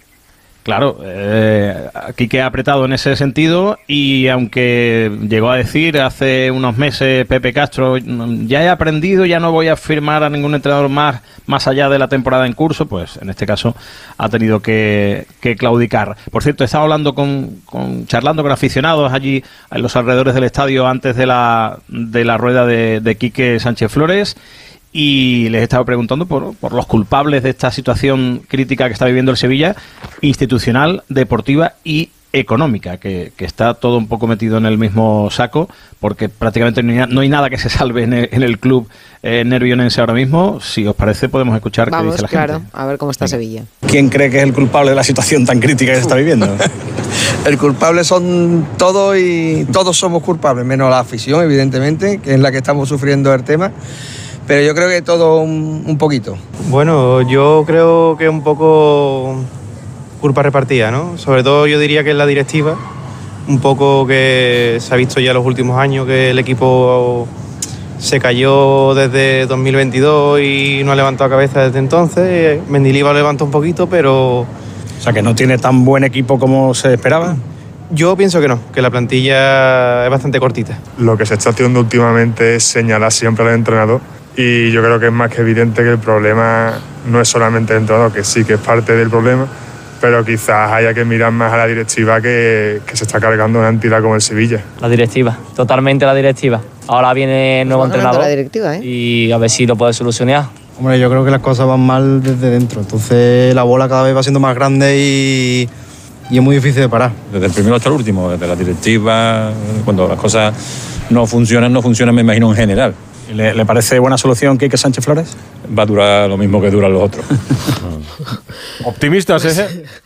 Pero, pero en esto el- Van a pagar año y medio, o sea que mejor que pero en en el papel de Quique al menos el Sevilla sí que eh, trae a alguien cercano al Sevilla. Eh, todos le recordamos como, como aquel lateral de los años 90 en, en aquel Sevilla de, de- de Maradona, y es alguien que era socio del Sevilla más cerca al sevillismo que lo que era Diego Alonso, que al final fue una apuesta, pues imagino que de Víctor Horta, pero bastante, eh, bueno... eh, Muy arriesgada. Muy arriesgada porque nada tenía que ver ni con la Liga Española ni con el Sevilla. Y en una situación de emergencia sí hay que buscar, hay que agarrarse a algo seguro. Igual que hicieron A con la Mendilibar. fibra, claro. Mendilibar nada tenía que ver con el Sevilla, pero bueno, era un tipo que sabía bregarse la Liga y sabía cómo salvar un equipo, que luego terminó encima incluso ganando un título europeo. Pero esa salida de pata de banco, irse a por un entrenador que solo había jugado de delantero en el Atlético, que estaba en segunda, que no tiene nada que ver con el Sevilla ni con la Liga Española, pues ha salido pues como, como tenía que salir, pues fatal. En fin, el Sevilla, ¿cuándo juega eh, Hidalgo? No, no, eh, es que mañana tiene duelo directo, Eh, no, duelo ¿cuándo quería directo decir con a qué hora? el- Nueve y media Granada, ¿no? Nueve y media en los Granada. Cármenes. Lo que sí, con un entrenamiento, ¿no? Va Quique. Claro.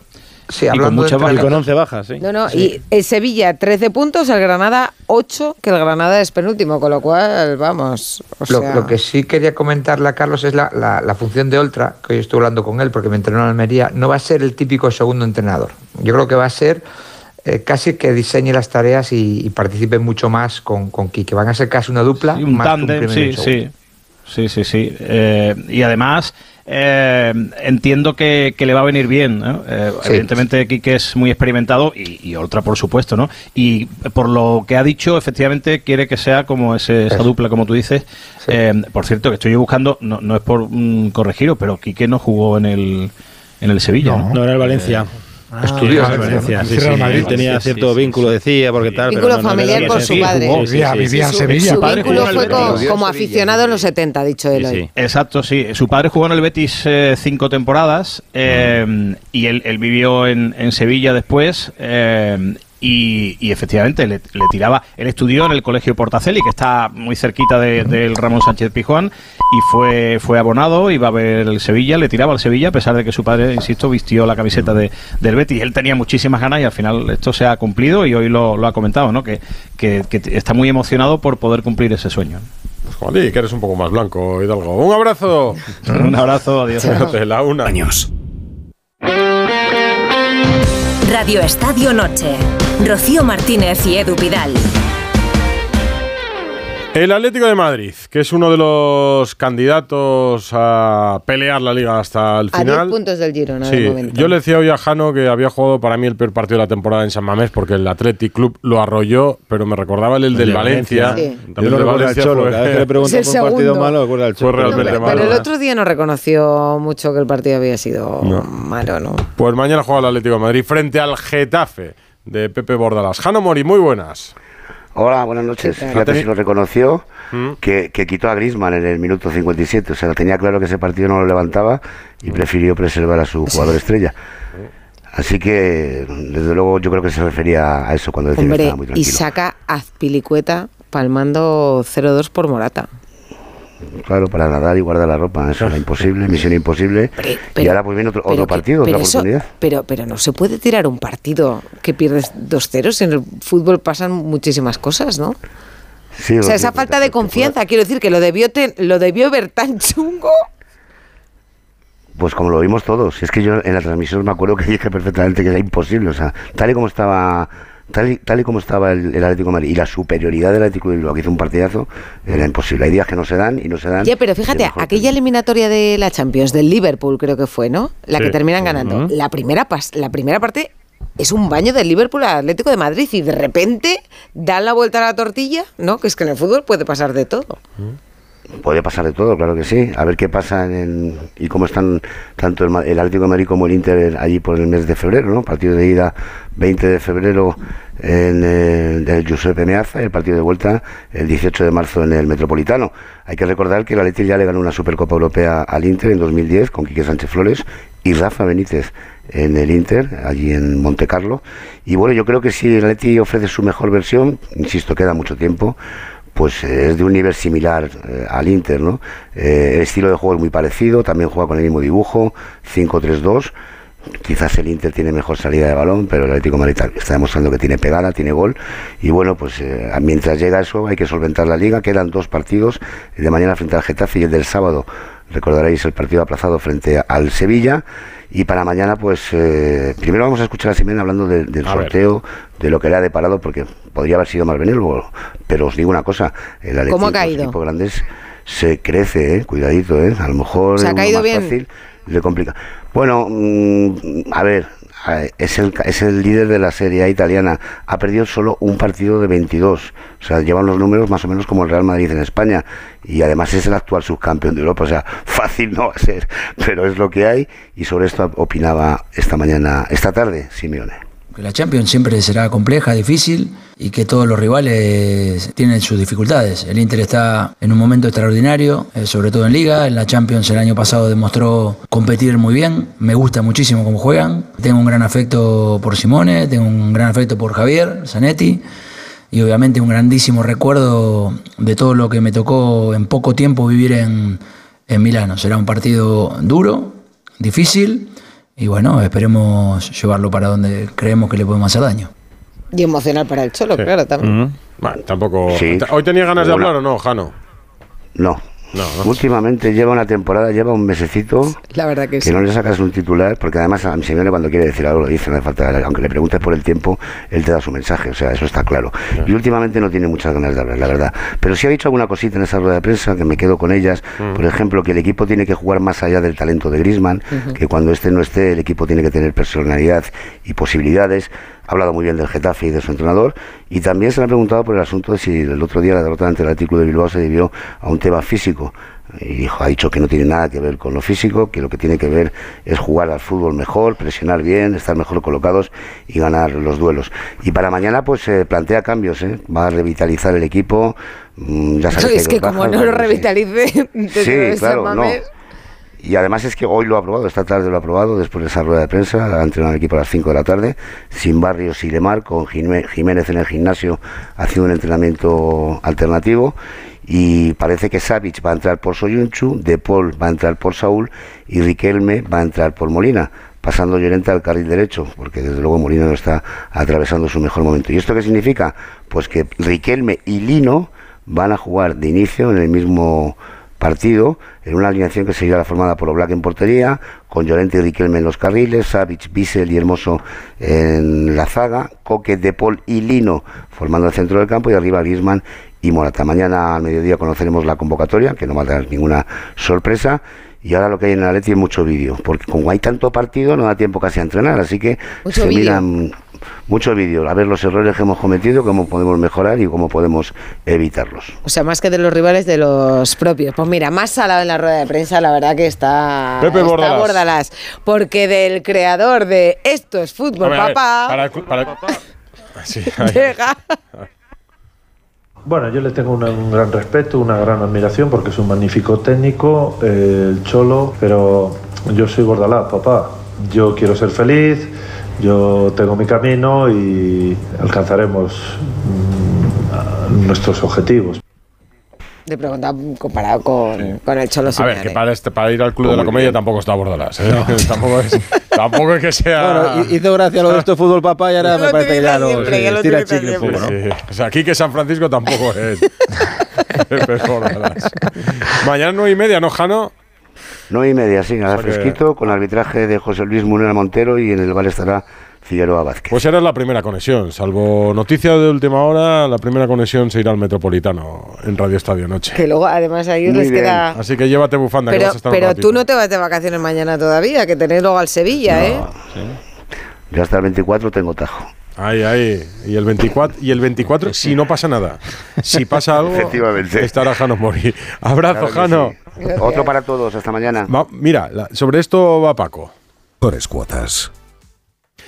Va a ser una fecha clave la de este próximo jueves, porque un juez se va a pronunciar sobre el asunto de la Superliga. Hoy se ha celebrado la gala de LAS, del diario AS en Madrid, y al presidente de la Liga, Javier Tebas, le han preguntado por el asunto de la Superliga. Mira, cuanto más campaña he oído este fin de semana, cuanto más dicen, ya están construyendo el relato de algo que no va a ser así como están diciendo, estoy convencido. No va a ser tan claro, en mi, mi opinión, que diga, pues estimamos de- el tema de la Superliga, no va a ser así, muchísimo menos como lo están planteando. Pero bueno, ya estamos acostumbrados a que Florentino nunca pierde. La barra de un bar a las 5 de la mañana tengo muchas competiciones ¿eh? y serán todas emocionantísimas y divertidísimas. Totalmente imposible. No la veo en dos años, ni en cuatro, ni en seis, ni en ocho. Insiste por esta línea. Eh, yo preguntaba a qué se refería exactamente. A mí, fuentes de la liga me dicen que creen que el juez se puede inhibir en, en la cuestión de la Superliga. No lo sé. En cualquier caso, lo marcan como una Sí, fecha que- clave. Que pueda ser una sentencia lo suficientemente ambigua como para que las dos partes no le saquen, le saquen la parte positiva. ¿no? Pero si Seguramente, dejan ¿no? La no puerta abierta ya será una Claro. novedad. Y Sí. es a lo que se agarra eh, el Claro. Madrid y los Ujú. impulsores de la Superliga si creen que, que va a ser una llamémosla Vosotros- ambigua, dos salidas. Al- al- esto lo debatiremos el jueves. Mm. Claro, esto lo vamos a Sí. debatir el jueves, a que, que vamos a conocer Mm. qué han dicho Tal Látigo. cual. A día de hoy, que es ya 19 eh, de Dos diciembre, días faltan. ¿creéis como Tebas que el asunto de la Superliga, que la Superliga no va a salir adelante ni en 6, ni en 8, ni en los próximos 10 Yo años? estoy seguro eh, que veremos la Superliga. La veremos, no sé si. Pero a corto plazo. parte de- sí, no sé si en dos años o en tres. Lo vamos a ver, Edu, porque es que es. ¿Por qué la NBA, un equipo de Los Ángeles, eh, eh, juega contra los mejores de- de- de- del, del equipo de baloncesto de, Estados Unidos y no con los de su estado, ¿no? Digo que es que son marcas tan potentes ahora mismo, el PSG, el Madrid, que están condenados a terminar jugando y, y yo creo que no van a, no van a matar las ligas, las ligas nacionales. Lo que se va a matar es la Yo, Jaime, solo veo el problema de, de- Ricardo, yo no creo- es que no, si yo yo solo veo el se problema de, los mal. equipos ingleses, de los equipos de la Premier, Bueno, porque esos son pues- los más beligerantes y los que y los que más rápido salieron además incluso con, con decisiones políticas de por medio de los vemos, aficionados. pues, Hasta que no convenzas esa parte, Sí, porque pues si no, no, tienes una, Superliga sí, sin equipos ingleses. Obviamente, o a lo mejor vemos una convivencia durante Claro, unos tiempos sí. de dos tipos, dos medio superligas, pero que veremos que la Copa de Europa se transforma en una superliga seguro, lo que no significa que muera la Liga Española.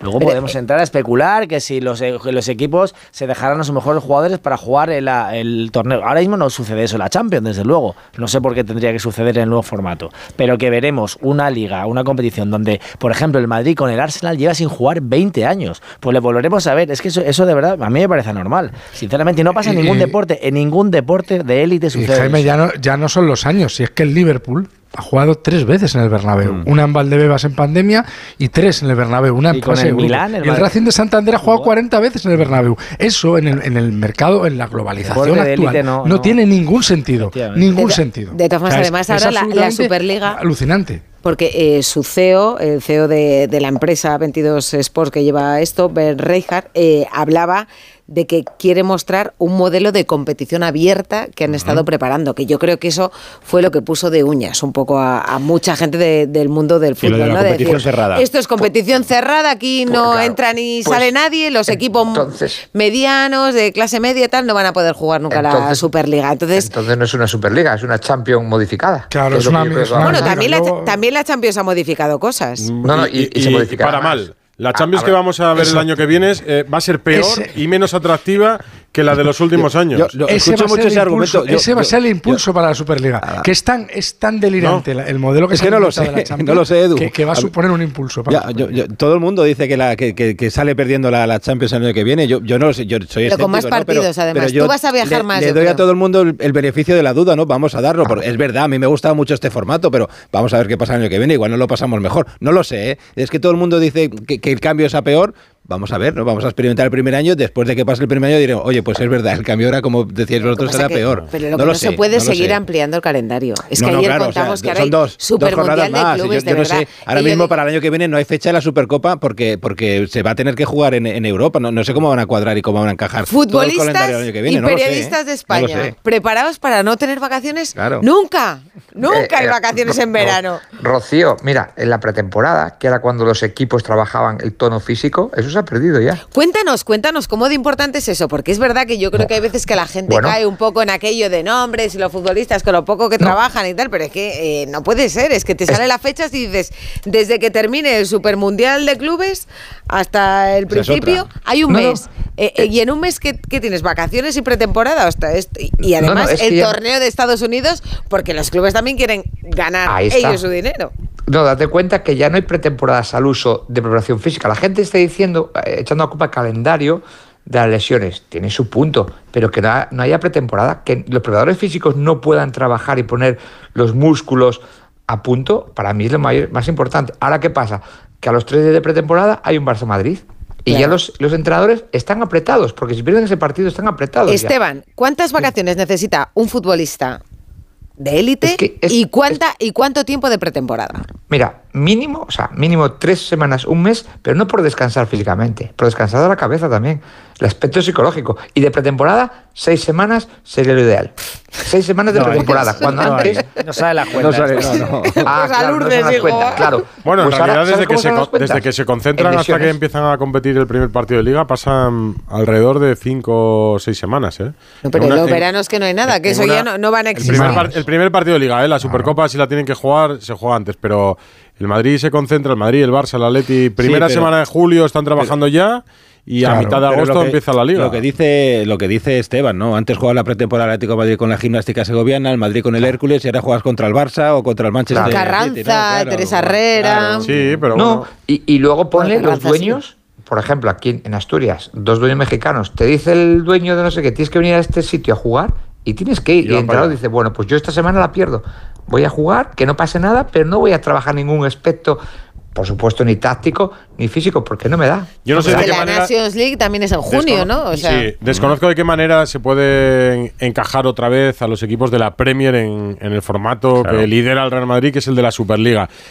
Pero es verdad que el fútbol parece tender a que los mejores se enfrenten Sí. entre ellos en algún formato ellos, diferente. Y luego, Edu, una A ver, eso es lo que se no busca. sé si en- eso es lo que se busca si en el- em- teoría un poco acercarte un poco a esto en el nuevo formato de la Champions, Si el- em- porque más o menos en esta liguilla vas a tener do- dos rivales gordos, dos enfrentamientos gordos siempre asegurados. Quiero decir, eso es lo que estás buscando. No sé cómo va a salir, pero que, que tiende a eso El, precisamente. el embrión de lo que fue la Superliga tendrá que madurarse y evolucionar. Pero y- que al final los clubes sean los que monten su propia competición, que sean. Es que es- creo que tiene sentido. Bueno, pasa en todos los países, ¿no? Pasa en todos los deportes, En todos los pasa deportes. en todos los países y son ellos los que aportan el valor, los que pagan a los jugadores, los que aportan a las aficiones, los que aportan los millones de seguidores en las redes sociales, que ahora también tiene mucha importancia y todo eso.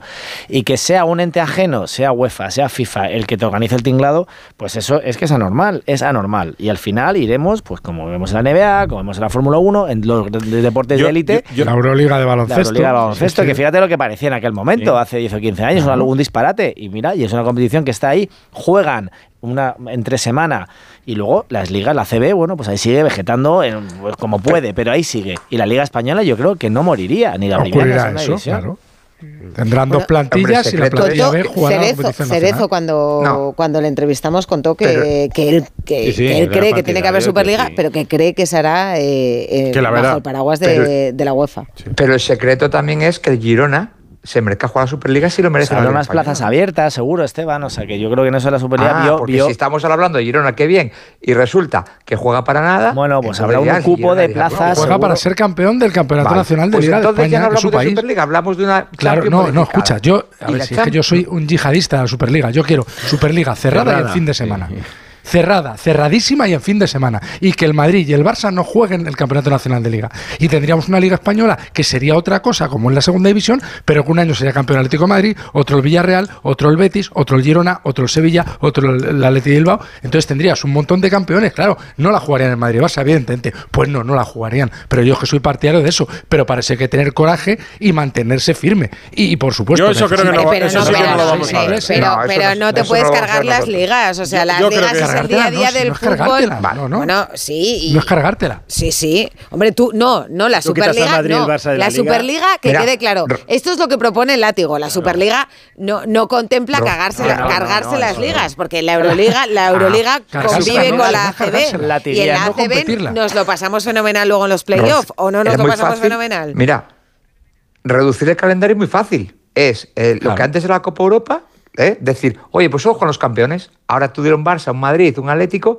que igual en 10 años no va a jugar en Europa la máxima competición. Claro, pero Por eso ha ido no, la es un Champions. no lo de vendes. cuatro. Tú quieres dos Madrid Bayern Claro, cada ¿no año, lo no vendes? quieres dos Madrid Getafe. Claro. Eso, eh, o sea, el, el- No lo el vendes, comprador de los lo- derechos, el, el- el de la tele quiere Claro. dos Madrid Bayern, dos Madrid PSG, dos Madrid Manchester United, independientemente de que A ver, Manchester United esté crisis. un Madrid O sea, Sporting de Eh, Braga. No, O sea, el, el nuevo formato de la Champions fue bueno porque era impensable que en el siglo XXI pudiera, pudiese pasar como los 80 o los 90, que los grandes equipos de Europa se perdiesen reiteradamente eh, la mejor competición, que era la Copa Europa, por no ganar su competición, en octubre. que es era que la, la, Liga. quinta del buitre no, no ganó nunca. la Copa de Asegurar en alguna medida la El participación. deporte evoluciona. Tampoco, tampoco el- antes los jugadores de baloncesto podían ir a la NBA, jugaban la NBA y no podían jugar con sus selecciones. Acordaros de Fernando Martínez. O sea, el deporte Sí, sí. evoluciona. Y esto lo veremos. Y es que lo vamos a ver seguro, por mucho que diga Tebas. Y de hecho, yo me juego aquí algo como es una cena en Navidad, que Tebas promulgará algún tipo de Superliga. Y si no estará metido en la Superliga, que, que pues será porque no le dejen. Porque él no es tonto, es un tipo que sabe mucho de esto, muy astuto y con olfato. Entiendo que proteja su producto. Pero él sabe que esto es una ola que no va a poder parar. No va a poder parar. Y si no será Florentino, será otro. Pero esto es obvio que al final va a tener que salir. Porque aparte de que los clubes tienen las deudas que tienen, va a haber un productor, mm, televisiones americanas o de donde sea, que pongan ese dinero ponga encima de la mesa y va a tener que, que salir esa competición, seguro. A lo mejor los ingleses tardan un poco más en entrar, pero entrarán, Ricardo. Yo por lo poco que le conozco, eh, creo que lo va a pelear en el caso de Florentino hasta Su- que, su- mientras sea su dirigente gran- del fútbol español, sí. Su gran y misión, presidente del Real su Madrid. gran objetivo es ese, Sí, después es del tiene- estadio y después de ganar la Porque es que él, él ve muy claro que ese es el. Y lo hace, y yo de verdad, yo creo que no. Que está muy claro. Que lo hace, lo hace por el Madrid, por supuesto, pero que también lo hace por el resto. O sea, porque sabe como que es- legado del fútbol. que- sí, porque sabe que es una fórmula para poder no salvar el fútbol, que tampoco hay que poner ese punto mesiánico, pero sí como una salida para que el fútbol siga teniendo el éxito que tiene y, no perderlo en, en torneos que de verdad que hay que ver solo las audiencias. Claro, pero, pero eso que, eso que que diciendo el tú, fútbol es- piensa que el fútbol también es el Eibar, el fútbol también es el Levante, el Eso fútbol es, también es el eso Villarreal, el fútbol discuto, también es el yo no Málaga. discuto, ¿eh? Ricardo, que eso es el fútbol. porque Te como mira también- Rocío para que digas el Burgos. El Burgos, perdona. Si yo no discuto que eso sea, Claro, es que eso si también yo es no lo el fútbol. discuto, pero igual que hay equipos, de- insisto, de baloncesto Claro, en tiene que existir. California, que, que no serán Los Ángeles Lakers ni los, Los. Lakers no juegan con el Monbus Obradoiro, eso está claro.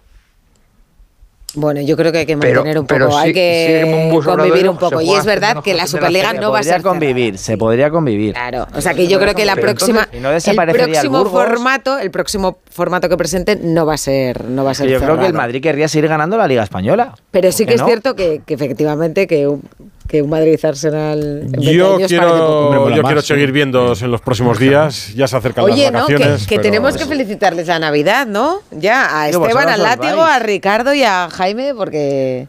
Bueno, vosotros os vais, a lo mejor algunos estamos aquí la semana No, que pero viene. nosotros, Ah, nosotros vale, vale, a vale, vosotros, Oye, el- nosotros. El, el día del, y el día de los jerseys de Navidad, ¿cuándo es? Que lo tengo que ver en YouTube porque os escucho, pero Pues bueno, tendré es, que verlo en es Yu- cosa YouTube. de Bustillo, pero Ah, dice que no, tiene tiempo de ir a Ah, comprarlo, no ha todo lo decide él. no- ah, sí, vale, pero vamos, está entre el martes, unos. está entre el martes, miércoles o jueves. es uno de estos Depende tres de Bustillo, ¿eh? ¿no? Claro, entre martes, miércoles o jueves, uno de estos días. vale. Un abrazo para todos. Feliz Un abrazo. Navidad, feliz Navidad. Un abrazo, chao.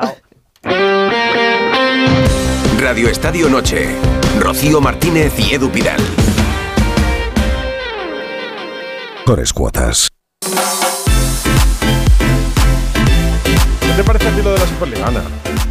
A mí, no, no, el, yo, yo estoy en contra. ¿Le vas a preguntar todo ¿eh? Si- hay que mojarse, yo desde aquí Hombre, pero bueno, en contra de la Superliga porque, la como ha dicho Ricardo, para mí el fútbol no solo son Barça y Madrid.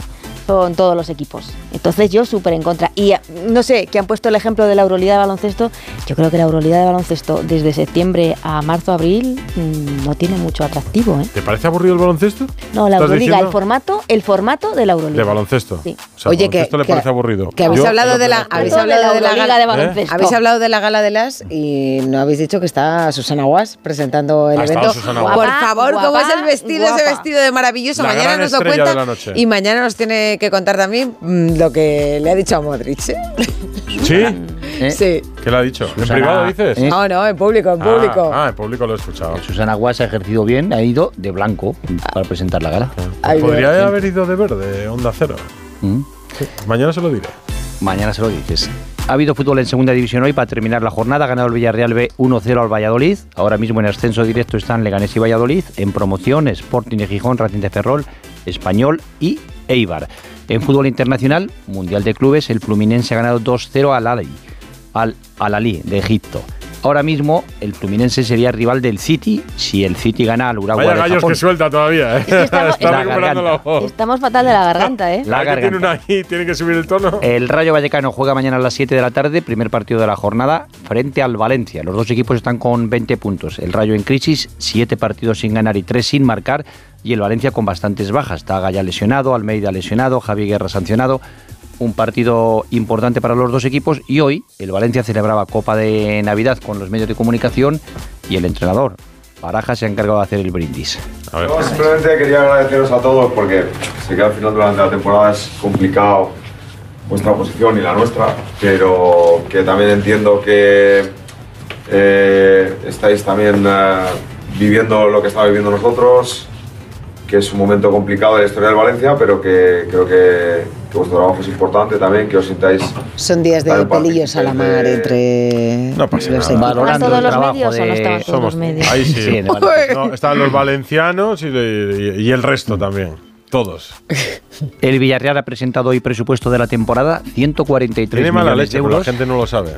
El Cádiz ha No, no, comun- pero has, has- has sí. contado las cosas. El ¿cómo Cádiz ha comunicado que Roger Martí tiene fractura de peroné y estará más de tres meses de baja. Mm. Hablabas antes del Mundial de Clubes. Hoy el sindicato de futbolistas, el sindicato internacional FIPRO, ha hecho una nota muy dura contra este Mundial de Clubes. Dice que asegura que el modelo anunciado por FIFA va en contra de la salud física y mental de los futbolistas, que no se ha tenido en cuenta la opinión de los jugadores, que demuestra falta de consideración por la salud mental y física de los futbolistas y que desprecia la vida personal y familiar de los jugadores. Como digo, una nota muy dura que imagino que la FIFA pues hará lo de siempre, obviarla. El Valladolid ha dado a conocer el, Se me ocurrió comentario. el escrutinio de el voto de los aficionados del Real Valladolid El sobre- escudo, ¿qué pasa con el escudo? pues que hay que cambiar, eh, hay que volver al antiguo. 88% de las 13.000... Como pasó con el Atlético. Sí, sí. Es que somos clásicos al final aquí, ¿eh? ha habido 13.471 votos, 88% a favor del cambio. Así que a partir del próximo 1 de julio del 2024 se vuelve al escudo antiguo.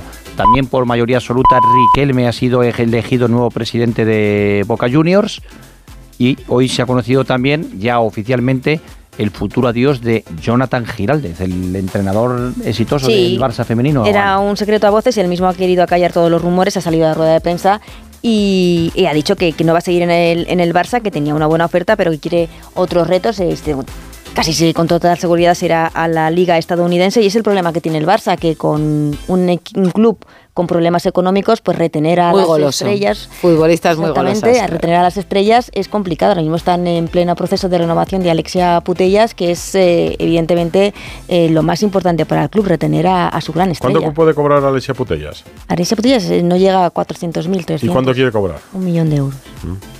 Está bien, está bien, está bien. Bueno, que le decía yo a Alfredo que hace un año que Argentina ganaba el Mundial en Qatar. Exacto, hoy mismo en el Museo de la Fundación Rafa Nadal aparecieron una, una nueva camiseta. Era la del 10 de la selección argentina con una dedicatoria. Para Rafa, con mucho cariño y admiración. Qué bonito. Un Ese año museo, ese museo hay que verlo, ¿eh? Os lo recomiendo. Pues un año después Vamos a hacer un programa allí. de este momento. ¡Ojo a Montiel! ¡Lo tiene! Argentina acariciando la Copa del Mundo. 36 años después. Messi, la historia, la leyenda. El momento supremo. River los tiraba, Chori ¿eh? es el único obstáculo. Montiel lo tiene. Argentina va, va. Montiel. ¡Gol! ¡Gol! Ahí está Alfredo, dejándose la Ahí garganta. está Alfredo Martínez. Y mira que vamos a escuchar ahora. Porque no podíamos terminar esta Radio Estadio Noche sin felicitar a Brad Pitt, que cumple. Bueno, bueno, bueno. aunque bueno, no os lo creáis. No le, metes, 60. no le metes la canción a la mujer de Bustillo que cumplió años ayer Merche Porque y se me lo lo metes dicho, yo no- porque yo no lo Ayer sabía. Pero lo de Brad Pitt sí, porque he visto justo un vídeo en Antena 3 Noticias antes de entrar a los deportes. Es su cumpleaños y por cierto felicitamos también a Juanma Rodríguez, compañero de- del Chiringuito, eh, que también es su cumpleaños. Ortega. Mañana voy a traer la lista de No, los de el verdad, cumpleaños. de Apu- verdad. Apúntate el de María, la hija de Busti, que también ¿Juanma cumpleaños también esta 60? semana. Eh, no sé cuántos hace Juanma, no lo sé, pero era por, eh, por ahí. Yo creo que no se deben llevar mucho. No sé si No uno más, faltará- uno no menos. muchos. Es de la quinta Uno más o uno menos. Y mira, 80 tiene el hombre que va a poner el último sonido a la noche. Ah. que es Rafael, porque ha estado hoy en el hormiguero. Por cierto, he visto ahí en el Tocaba Twitter del Sabina. hormiguero. Ah, el hormiguero. pensé En que el hormiguero, wifi. no, que ha estado en el hormiguero, que daba consejos para la voz. O sea que aplícatelo, Bustillo. Ya Yo podía llegar yo a su edad con esa voz, ¿eh? No, no, y como Ma- todo. Ma- Mariano se Estuve- escucha en el podcast de Camino al Trabajo. Sí, pues dile sí. que te compre un jersey de Navidad para el jueves. Es que si no, estuve- no lo compra. Sí, sí, no, el jueves Ah, de Navidad. No, que estuve viendo a Rafael el sábado en el Withing. Y impresionante, la verdad. Esta ha sido la sección final de Rocío Martínez. Sus canciones, sus cumpleaños, sus que felicitaciones, está en el hormiguero. sus negociados. Que no son horas. Una gran noche siempre aquí en Radio Sí, Estadio Noche. Adiós. Tanto. Puede ser mi gran noche. Y al despertar ya mi vida sabrá algo que no conoce. Era, era, era, era, era, la, la, la, la, la, era, la, la, la, la, la, la.